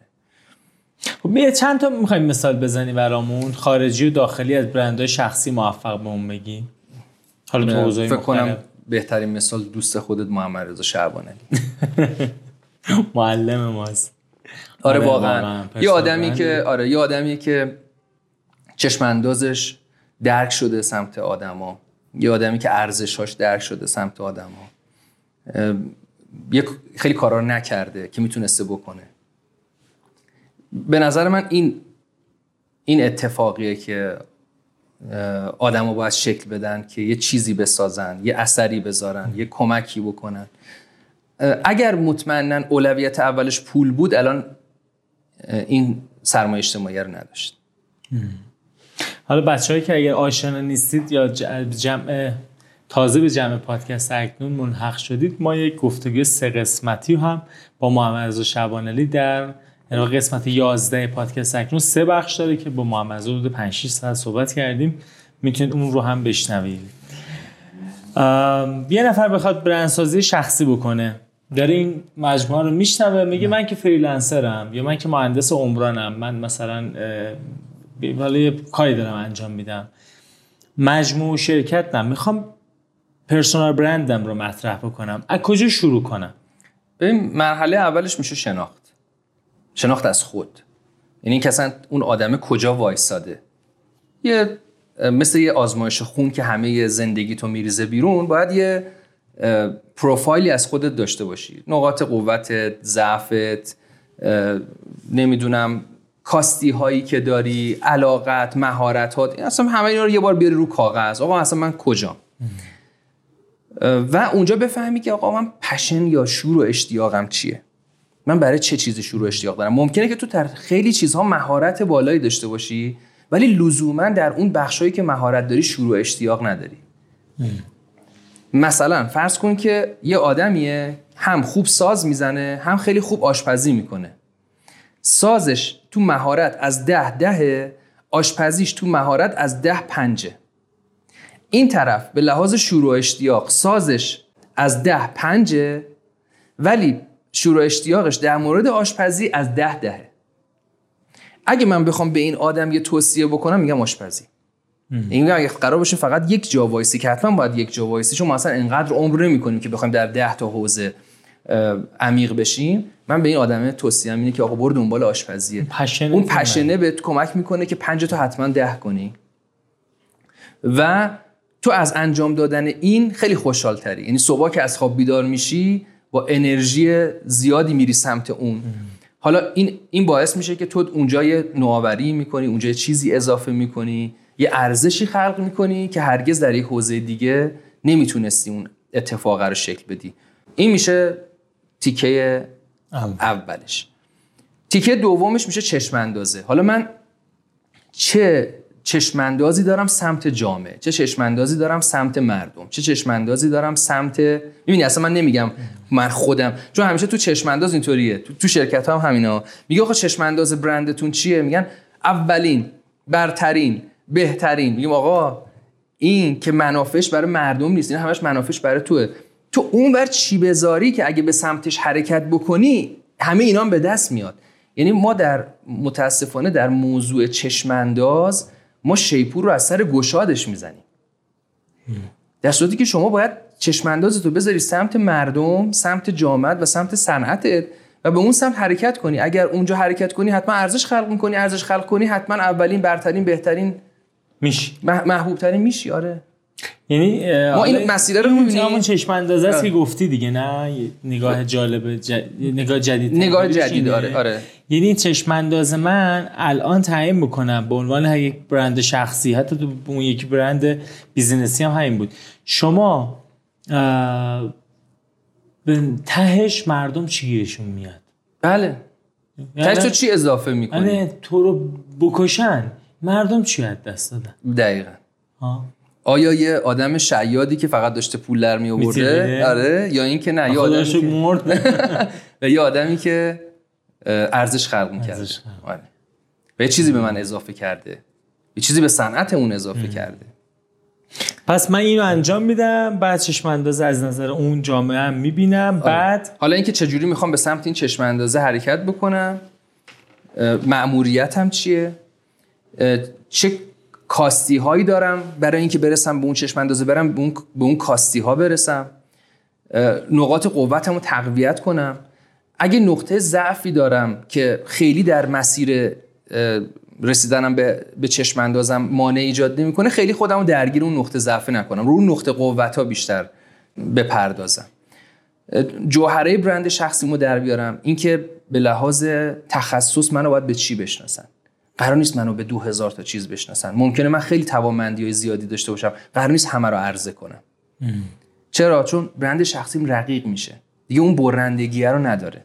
پس من میام میگم آقا من می‌خوام حوزه کاری مشخص کنم. تو چه حوزه اون حوزه که نسبت بهش پشن دارم. اون حوزه که نسبت بهش شور و اشتیاق دارم. حالا این فارسیشو بگیم. اون چیزی که هر روز صبح با انرژی و با شوق براش از خواب بیدار میشم و مهم نیست که تا کی کار کنم. دیگه هی ساعتمو نگاه نمی‌کنم. این خیلی مهمه. و اینکه من چه ویژگی بارز شخصیتی دارم که می‌تونه به برند شخصی گره بخوره و اولین چیزی باشه که با اون میاد بالا. راجع من چی گفتی؟ گفتی همه تو رو به چی می‌شناسن؟ به برند و برندسازی می‌شناسن. بله. این اون تیکه گره خورده آره اون این اون تیکه بوده که من می‌خواستم یعنی من می‌خواستم که این اتفاق بیفته. آره. چون تصمیم گرفته بودم از سالها قبل که روی این حوزه تمرکز کنم. چون احساس کردم که این حوزه اقیانوس آبی است که هیچ کس بهش نپرداخته و من می‌تونم اینجا ارزش خلق کنم. حالا یه موضوع دیگه که وجود داره حالا چه ویژگی بارز شخصیتی داری که می‌تونی به این اضافه کنی؟ چه توانمندی داری که می‌تونی به این اضافه بکنی که اولین چیزی باشه که با اسم تو اصطلاحا recall یا یادآوری میشه؟ پس مجموع این دوتا میشه جوهره برند شما. کارت چیه و بارزترین ویژگی شخصیتی چیه؟ یه قصه حالا ما اونور در مورد سازمان و product و اینا برند صحبت کردیم. الان داشتیم می‌گفتی داشتم به این فکر می‌کردم. خب بعضی می‌خوان هم برند شخصی داشته باشن یعنی مدیر عامل خیلی معروفی باشن هم سازمانشون یا پروداکتشون معروف باشه. مثلا ایلان ماسک و تسلا. جفتشون برندن واقعا. بله. ممکنه مقدور شدنیه بریم سمتش نریم سمتش. چیه؟ آره این این خیلی سوال خوبیه. یکی این که یه تحقیقی انجام شده توی آمریکا. توی اون تحقیق از 1013 نفر فکر کنم تحقیق شده بود. توی تحقیق به این نتیجه رسیده بودن که دو تا شرکت همسان که محصولات مشابه دارن و تقریبا محصولات خیلی با همدیگه تفاوتی ندارن. آره. مدیر عامل اون شرکتی که روی برند شخصیش کار می‌کنه و مردم باهاش ارتباط گرفتن احتمال 70 درصد بیشتر وجود داره که از اون بخرن. خیلی عدد بزرگی ها آره. حالا اینو به ما به هر کسی توصیه نمی کنیم ما. یعنی واقعا باید اون مدیر عامله بتونه بیاد تو این فضا. یعنی چیزی بخواد, بخواد بیاد چیزی برای عرضه داشته باشه. اینکه صرفا یه businessman موفقه دلیل نمیشه که personal برند موفقی هم باشه, چون چون شاید نتونه چیزی به سند اضافه کنه. صرفا trade کردن و business کردن و خیلی خوب بلده. ولی اگه واقعا اون مدیر عامله بتونه روی برند شخصیش به معنای واقعی کلمه یعنی برند شخصی که بتونه ارزش خلق کنه نه اینکه هر روز باهاش مصاحبه کنن توی نشریات مختلف. اگرچه که به لحاظ باز بیزینسی اونم کار می‌کنه ولی باز اون از منظر بازاریابی شخصیه. از منظر برند شخصی این می‌تونه بسیار تاثیرگذار باشه تا 70 درصد در انتخاب بین دو محصول مشابه. یعنی این اهرام می‌تونه حتی اون اصلا بازی رو می‌تونه عوض کنه. یعنی ما یعنی مثلا ما تو این آره ما تو پروژه هایی که داریم من نگاه می‌کنم به مدیر عامل. اگه مدیر عامل در توانش باشه و احساس کنم که ظرفیتش رو داره یکی از توصیه های مهمم بشینه میگم در کنار اینکه داریم برند تجاری تو میاریم بالا حتما باید روی برند شخصی شما هم کار کنیم. چون برند شخصی شما می‌تونه بازی رو عوض کنه. برند شخصی که الزام معنی که همه همه جا بشناسنت گفتیم نه نه نه نه, نه, نه, مثلا تو صنعت آب که اون دوستمون گفتی داره کار بله. می‌کنه اگه بخواد personal برندشو بسازه برای اون صنعت اون community میره بستگی به پر... بستگی به محصولش داره دیگه. آره مثلا اونجا ما محصولی داریم که کاملا B to B ه مثل flush tank که به آدم های حوزه ساخت و ساز میفروشیش. محصولی هم داریم مثل های سینک که اونجا به زن خانه دار میفروشیش. در هر دو بخش برند شخصی باید شناخته بشه. منتها حالا اینجا به چه نامی؟ به نام آدمی که دغدغه‌مند در حوزه محیط زیست آره حالا اون محتواش دیگه در میاد دیگه. تو بله. با چی میای بالا؟ بله. و باید باور طرف باشه ها. نه اینکه می‌خواد کجا بفهمم مثلا یه درصد مدیری الان اینو میشنوه. میگه کجا بفهمم منم جزو اونا یا نه خب ببین هر کسی خودش می‌دونه چند چنده. هر کسی خودش می‌دونه که آیا واقعا چیزی برای ارائه داره آیا چیزی برای اضافه کردن داره. می‌تونه ارزش دیده شدن مرحله بعدی ها یعنی یعنی اصلا دیده شدن مرحله آخره. ما اصلا کاری به دیده شدن نداریم. قبل از اون مرحله آخر وقتی می‌خواد چ- مثلا مرحله چشم انداز مرحله دوم. اول که شناخت خود بود که آ- خودتو می‌دونی که کجا وایسادی. مرحله دوم چشم انداز است. آیا واقعا تو چشم اندازی داری سمت جامعه صنعت؟ دغدغه شده آره دغدغه‌شو داری. اگه نداری دنبال اینی که حالا فقط یه business ی بکنم که OK ته- تهش اینه که اگه بخوای بریم باید رو بازاریابی شخصی کار کنی. یه ذره دیده بشی فقط. برای اینکه اهمیت به نظر می‌رسه که واردش نشی هم بهتره. چیز چیزی برای راه نشته ببین آره چون یه تو یه وقتایی که وقتی بحران پیش میاد اگه آدمه آخه وقتی این کارو می‌کنی حالا تصویره از خودت جلو می‌زنه. چون خودش که انقدر گنده نیست که تصویرش گنده میشه چون پول داره بله. هی این تصویره رو بزرگش می‌کنه. میشه یه بادکنکی که تو هی باد کن باد کن باد کن. با اولین سوزن یه انفجاری میشه که همه چی به هم میریزه. حالا اولین سوزن چیه؟ مثلا فرض کن بحرانی در اون سازمان به وجود بیاد. محصولت یه باگی بده که مثلا به چند نفر آسیب برسونه. اونجاست که تازه ایار آدم مشخص میشه. حالا سطح انتظارات رو بردی اینجا ولی تو خودت اینجایی.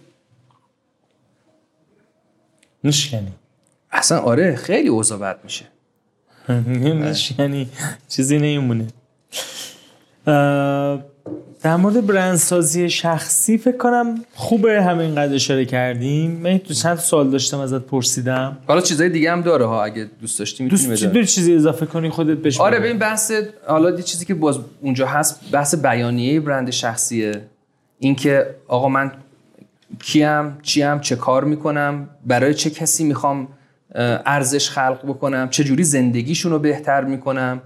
و یک داستان کوتاهی درباره من که به قول آقای جف بزوس میگه برند آن چیزی است که وقتی در اتاق نیستید پشت سرتون میگن. حالا این خیلی تعریف دم دستی از برنده.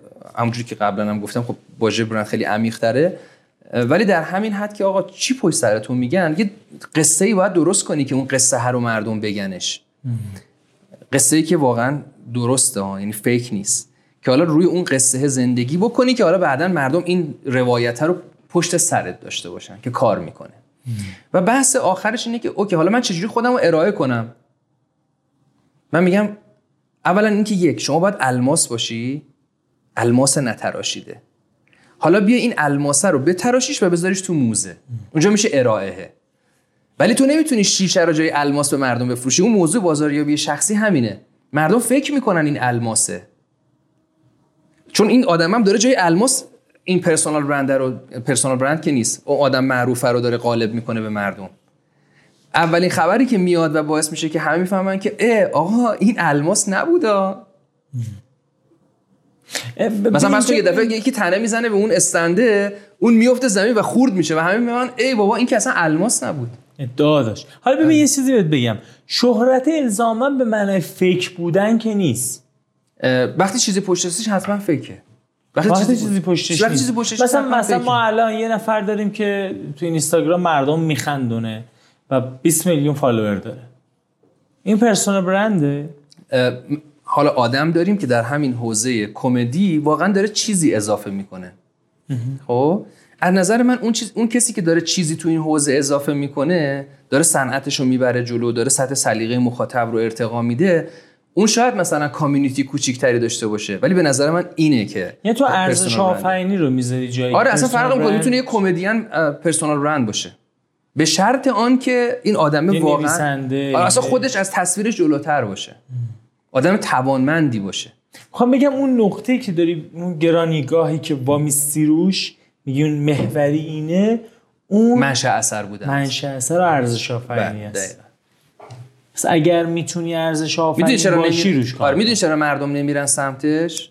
چون خیلی سخت خیلی پروسه آره چون خیلی. سخته خیلی طولانیه و مردم میگن آقا همین الان یه آمپول بزن من برم. آمپول بزن من برم میشه وضعیتی که الان تو شبکه اجتماعی داریم. میشه این همه شیاد و کلاش و کلاهبرداری که دارن از عدم آگاهی آدما سوء استفاده می‌کنن. جالب بود. تو خودت الان یه نفر بیاد اینجا بگه من پول خوب خرج می‌کنم رو برندسازی من کار کن. اگه اگه الماس نباشه کار نمی‌کنه آه، میگی قابلیتشو نداری داداش. من. قبول نمی‌کنم. آره من قبول نمی‌کنم. ما الان چون داریم کسایی که داریم بهشون تو حوزه برندسازی شخصی کمک می‌کنیم همشون استخونبندی خوبی دارن. ولی آدم همین آنالیزها رو انجام میدیم آره ما توی جلسه همون جنس کشفه. آره جلسه اول من می‌فهمم طرف چه کار است. بعد حالا که چجوری قبول نمی‌کنم. آره. چی میگی تو ردشون؟ میگی سرمون شلوغه یا آره شفاف میگی که نه نمیگم. نمیگی. آره چون باعث دلخوری میشه واقعا. می‌دونی به لحاظ فرهنگی نمی‌تونی. ما شاید اگه مثلا چه می‌دونم توی یه کشور دیگه بود بهش می‌گفتم آقا مثلا تو این کار نیستی. من دوست دارم در مورد اینم ازت بپرسم. دیگه خیلی هم اذیتت نکنیم. این خلاقیت بغل برندسازی آژانس تو با همه. در مورد این موردم به ما بگو که این خلاقیت یعنی چی؟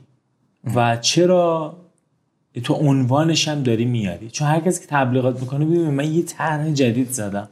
ولی تو وقتی اینو تو هیدر سایت سازمانت داری میاریش احتمالا یک فلسفه پشتش اون چی؟ ببین خلاقیت که حالا خیلی به اشتباه فکر می‌کنن که یه استعداد مثلا ذاتیه فلانی اصلا خلاقه. واقعیت اینه که خلاقیت یک مهارته.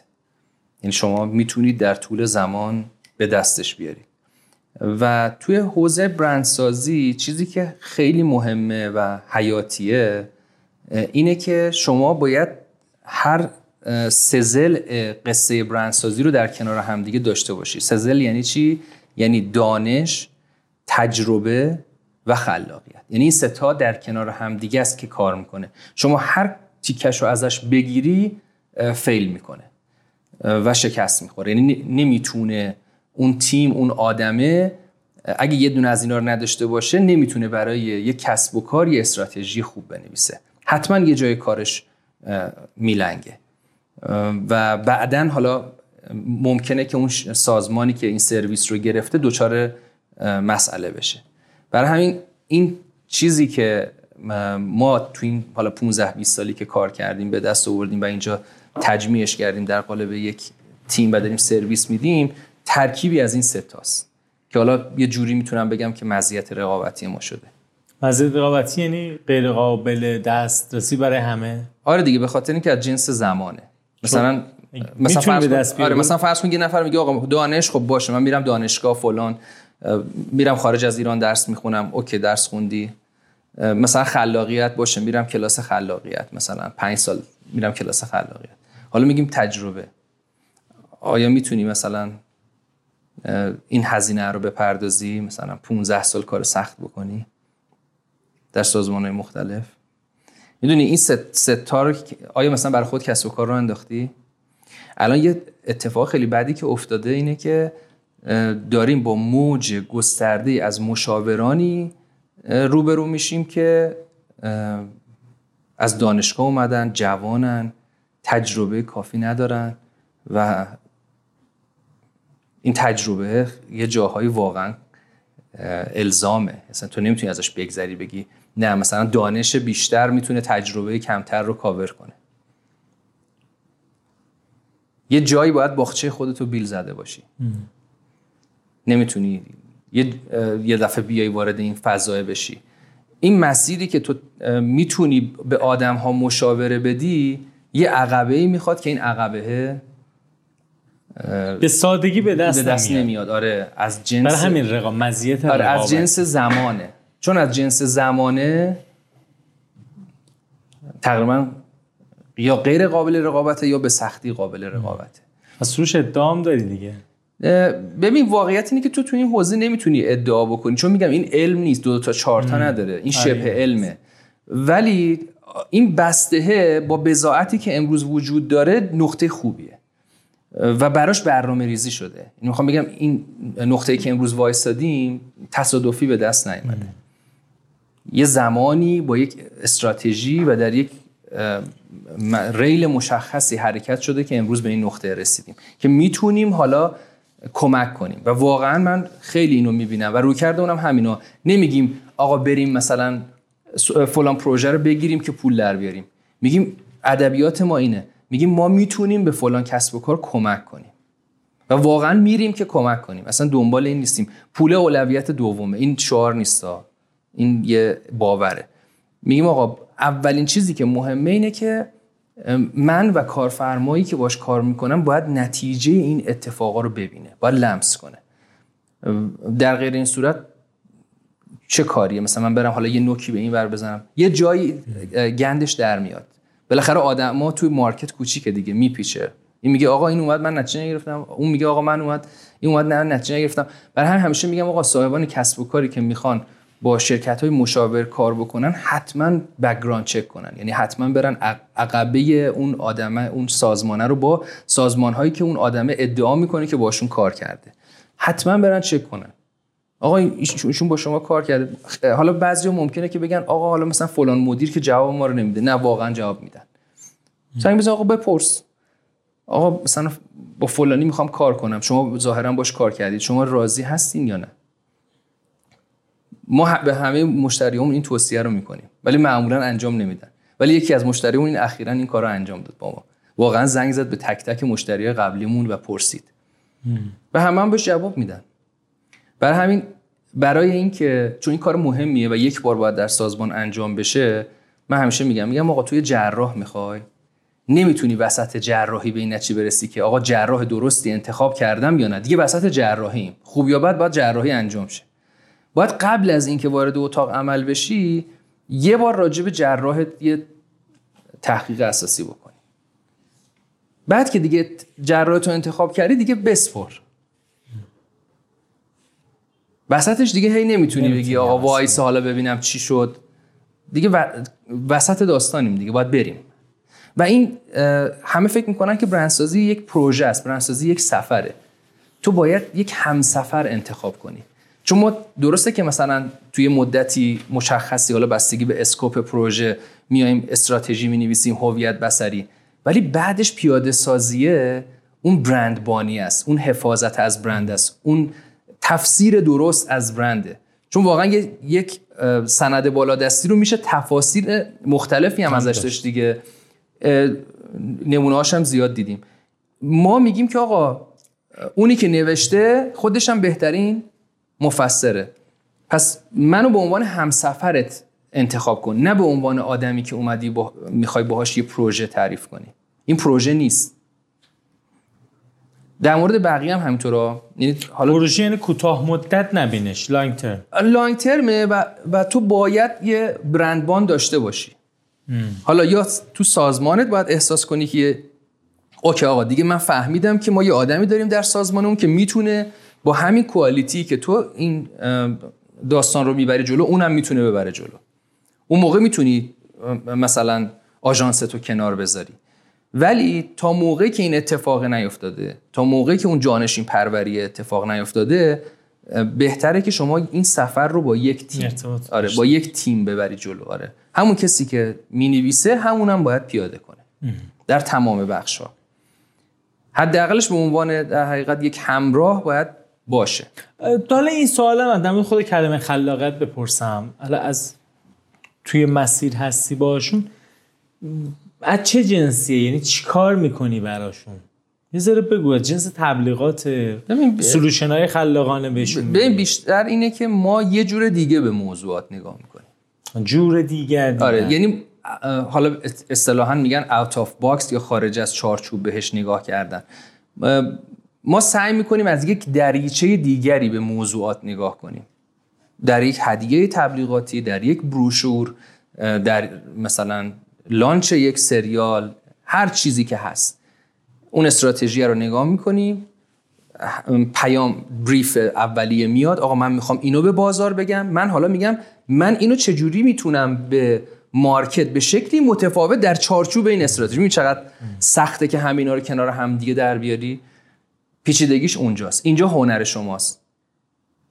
که حالا من استراتژی رو دارم. آره من استراتژی رو دارم. بریف شفاف توضیح شفاف از سمت مشتری اومده. صورت مسئلهش کاملا شفافه. من این بر می‌خوام یک نگاه متفاوت و خلاقانه داشته باشم. در این حال خودم قائل می‌دونم به این چارچوبه و ایده پردازی. و خیلی نتایج درخشانه. عالی. پس همه نمی‌تونن این دوتا رو با هم داشته باشن؟ به شرطی که زحمتش رو بکشه. زندگیش کرده باشه. زندگیش کرده زندگیش کرده باشه. آدمی که می‌خواد شغلش عوض کنه یا جوونه می‌خواد شروع بکنه. اگه علاقه من به این مسیر و این بازی بود از کجا شروع کنم؟ از شاگردی کردن. از خاک خوردن. همون کاری که ما کردیم دیگه. بره توی آژانس ای گوشه کار یا. آژانس یا یا سمت مشتری. هر کدومش یه آخه یه تجربه است. سمت آژانس یک زندگی سمت مشتری یه زندگی دیگه است. چجوری یه ذره بگو؟ ببین سمت آژانس شما تنوع کاری داری و فشار خیلی زیاد وجود داره و پروژه های مختلف میاد و میره. اونور سمت اه، client یا سمت مشتری وقتی مثلا شما به عنوان مدیر بازاریابی کارشناس بازاریابی هستی متمرکزی روی یک کار روی یک پروژه و چالش های در حقیقت کار کردن سمت مشتری رو درک می‌کنی. آره ببین مثلا من چون اونور بودم 15 سال وقتی اومدم اینور می‌فهمم که اونور چی می‌خواد. می‌فهمم که نیازش چیه چه جوری می‌تونم بهش کمک کنم. این برم سمت آژانس هم خب یک تجربه متفاوته. هر دوتاش جذابه. ولی اگر من بخوام به کسی توصیه کنم میگم که اول سمت client بعد سمت آژانس. یعنی همون زیستی که خودم داشتم. عمیق‌تره چون از این ور احتمالا دیگه نتونی بری اونور نه؟ میشه نه. من خیلی رو داشتم که از این ور رفتن اون ور. یعنی آژانس بودن رفتن سمت client. مسئولیت قبول کردن. به مسئولیت قبول کردن آره. حتی خب تو آژانس هم شما بالاخره یه جایی مسئولیتی تو آژانس داری دیگه. حالا یا account manager ی یا آره، کارشناسی یا حالا هر چی. ولی در کل این ترکیب این دوتا برای کار ما برای آدمی که می‌خواد یه روزی شبیه این کار رو انجام بده اینه. اول سمت client بعد سمت آژانس و بعد اینکه حالا اگه می‌خواد خودش جدا شه بره کسب و کار را بندازه این مسیره به نظرم مسیر جذابی بعد در مورد خودت بخوام بپرسم حضوری حضور تقریبا با کیفیتی در شبکه های اجتماعی داری. بیشتر الان بچه ها بخوان دنبالت بکنن توییتر هستی و توییتر کمترم بیشتر محتوایی که تو توییتر منتشر می‌کنم برای بازنشر در سایر شبکه اجتماعی. یعنی خیلی توییتر چون چیزی که من می‌نویسم خیلی برای توییتر تو- توییتریا جذاب نیست. بیشتر برای لینکدینی ها و اینستاگرامی ها جذابه. حتی اونجا یه community کوچولویی دارم ولی لینکدین و اینستاگرام بیشتر فعاله. لینکدین و اینستاگرام. آره. من لینکشون رو می‌ذارم توی caption پادکست حالا بچه ها هر جا میشنون و می‌بینن بتونن پیدات بکنن. یه شخصیت هوش مصنوعی باحال هم داشتید؟ آها هوشنگ؟ چی بود اسمش؟ نیروی جدیدمونه. اسمش هوشنگ فامیلیش مصنوعیه. و ما تصمیم گرفتیم که یه بخشی از تولید محتوامون رو بدیم به دست هوشنگ. آره اینم از, از برکات بچه ها بخوام وجود بذارن اولین ویدیوشو اگه میشه بذارید داخل پادکست پخش بشه ببینن خیلی اتفاق باحالیه. چجوری ساختنش یه توضیح میدی؟ یه سایت هوش مصنوعی اگه اش- اسمش رو اشتباه نکنم به نام الایه که شما یه تعرفه مثلا حالا پکیج های مختلف داره. مثلا فکر کنم ماهی 29 دلاره پرداخت می‌کنید و بابت این 29 دلار به شما اجازه میده که 15 دقیقه ویدیو تولید کنید. و شما می‌تونید با template های مختلف یه آدمی رو بیارید و بهش دیالوگ بدید. اون براتون حرف می‌زنه سازمان شما رو معرفی می‌کنه خدمات شما رو معرفی می‌کنه. روی این زبان انگلیسی بسیار با کیفیت تره تا زبان فارسی. فارسی آره هم lip sync ش هم تلفظاش. خیلی فارسی challenging چالشی اگه بخوای باهاش محتوا تولید کنی. ولی ما یه تجربه داشتیم گفتیم ما یه عیدو با هوشنگ پیشا پیش تبریک بگیم و آره بگیم چرا. هوشنگ چون از هوش میاد هوش مصنوعی ولی می‌خواستیم یه اسم داشته باشیم. دیگه با مشورت بچه ها تصمیم گرفتیم اسم نیروی آره فانه. واقعا. هوشنگ هم هست خیلی فانش رو دوست داشتم من. این سایت هم اگر لطف کنی لینکش رو بذاریم بچه‌ای که دوست داشتن اگه دیدن خودشون برای خودشون هم انجام بدن. باش تجربه مهم یا اشتباه مهم؟ توی مسیر کاریت چه قبل چه الان جدیدن بوده؟ دوست داری بهش اشاره بکنیم تجربه. اشتباه؟ آره زیاد بوده. مثلا سال 86 بود. من می‌خواستم که با هیوندای توی نمایشگاه خودرو در مشهد شرکت کنم. و اومدیم قرفه رو ساختیم و زیرسازی قرفه انجام شد و خلاصه تقریبا فکر کنم ساعت مثلا یک و دو صبح بود. گفتیم که خب بچه ها ماشینا رو بیارید بذاریم رو قرفه روی این استندایی که ساخته بودیم. یادم اون موقع یه توسان بود. توسان آورده بودیم برای اولین بار داشتیم هیوندای کوپر اونجا معرفی می‌کردیم و یه جایی برای آزرا درست کردیم به صورت خاص چون کلا خیلی برامون متفاوت بود و خود هیوندای کرم متفاوت نگاه می‌کرد خلاصه اون یه قسمتی که کلی بود اکثر ماشینا می‌رفت اونجا با توسان شروع کردیم توسان رو ببریم بالا. خلاصه فکر کن مثلا شب نمایشگاه توسان رو بردیم بالا قرفه اومد پایین. و شما صبح نه صبح افتتاحی است و کل کفسازی قرفید قرفت همه چی از بین رفته و کلپس کرده. بعد من نگاهی به پیمانکار کردم گفتم آخه این چه زیر سازیه اینا؟ الان چیکار کنیم؟ نصف شبی ما دیگه وقت نداریم قرفه بسازیم که. گفت اصلا نگران نباش. من درستش می‌کنم. گفتم باش دیگه حالا چیکار کنم الان؟ نمی‌تونم بزنم تو سرم. گفتش که چیزا رو داری؟ ابعاد ماشین و فاصله چرخ اینا رو اصلا. گفتم آره نقشش هست و رفت یه آدم حرفه‌ای رو جره ثقیلی بود. اوورد و گفتم گفتم می‌خوای چیکار کنی؟ گفت بیا به جای اینکه کل قرفه رو زیر سازیشو درست کنیم فقط زیر چرخا رو تقویت کنیم. یه مشبک فلزی درست می‌کنیم اینا رو می‌ذاریم ماشین رو بغل می‌کنیم می‌ذاریم روی این مشبک و فاصله ها هم که محورا رو داریم. خلاصه اولش طرف اومد و گفتش که ببین من اگه ماشین رو بخوام از زیر تصمه بندازم بغل کنم رکابه جمع میشه و ماشین از بین میره.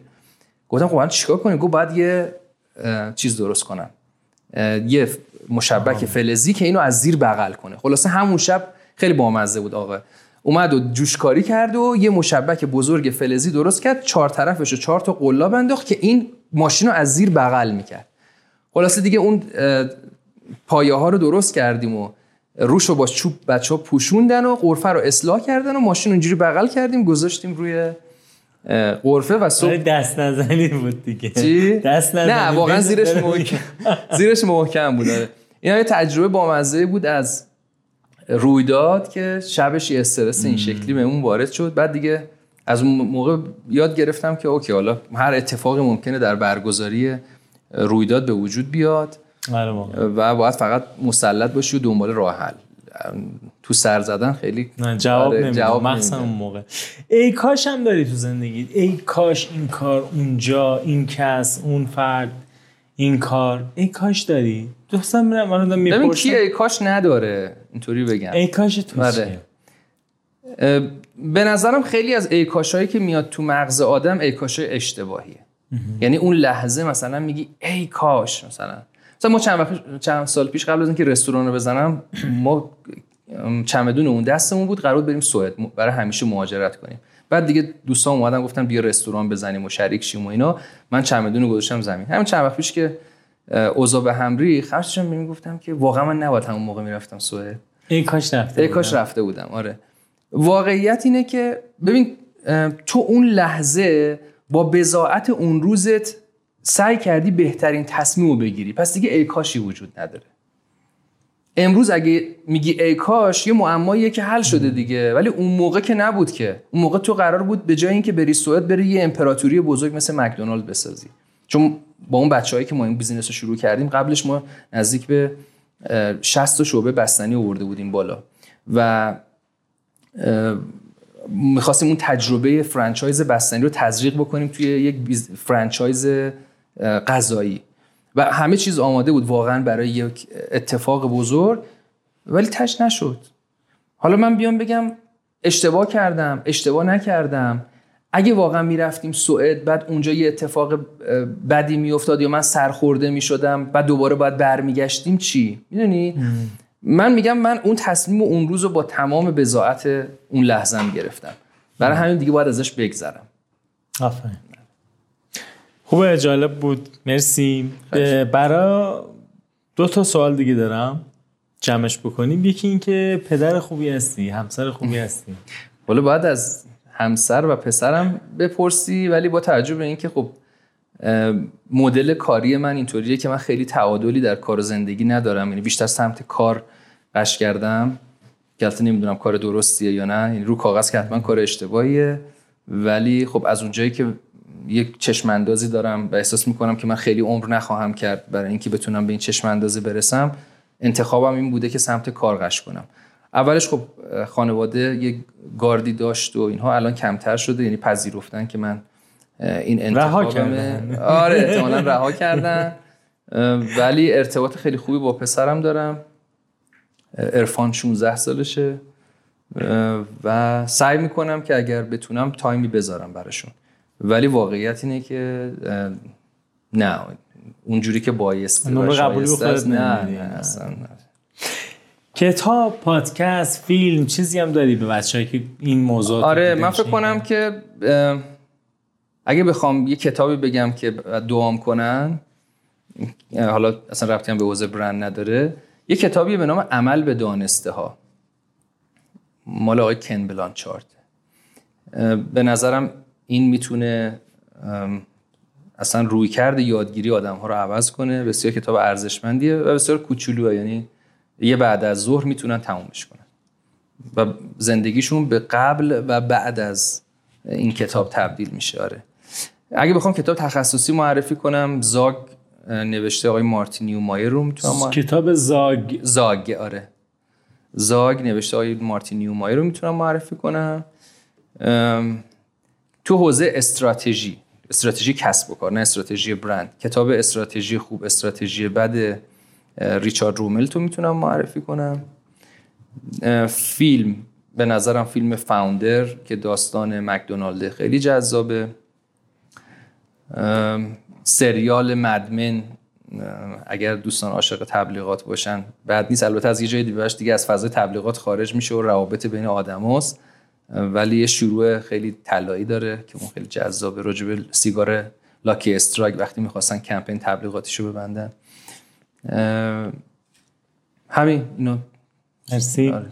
و حالا یه سوال دیگه برند سازی رو در ایران ممکن و مقدور می‌دونی؟ حتما. یه ذره بگو چرا جمعش بکنی گفتم دیگه. ببین این یه نگرشه. ربطی به این که مثلا چه می‌دونم هزینه بالایی می‌خواد یا الزامات ویژه‌ای داره. نه شما فقط باید اون روی کرده برند محور رو به کسب و کار داشته باشی و بری سمتش. حالا اینکه چرا باید بری سمتش؟ گفتم گفتم در شرایطی که حتی شما راهبر بازار هستید رهبر بازار هستید و احتیاجی به برندسازی نمی‌بینید باید این کارا رو انجام بدید که مثالش میشه همون داستان همراه اول. ایرانسل که دیگه تکرار مکررات نشه آیا در ایران می شود؟ بله چه فرقی می‌کنه؟ شما در هر کشوری می‌تونید انجامش بدید و در مورد هر پروداکتی هر محصولی هر خدمتی رو میشه به یک برند قدرتمند تب... هر چیزی رو میشه به یک برند تبدیل کرد. به شرط آن که این ترتیباتی که توی حالا عرایضم بود رعایت بشه. یعنی research استراتژی و پایبندی به استراتژی در عملیات. خلاقیت در چارچوب. بسیار. پس اگه یاد بگیریم میشه. ممنون. رضا مهدوی عزیزم. اینجا آژانس برندسازی و خلاقیت به نام خودته. خیلی دیزاین جذابی داره. من خیلی لذت بردم. از عوامل پشت صحنه هم متشکرم. گفتگوی جذاب بود. کلی هم ازت یاد گرفتم. نه بابا متشکرم. امیدوارم که مفید باشه. مرسی.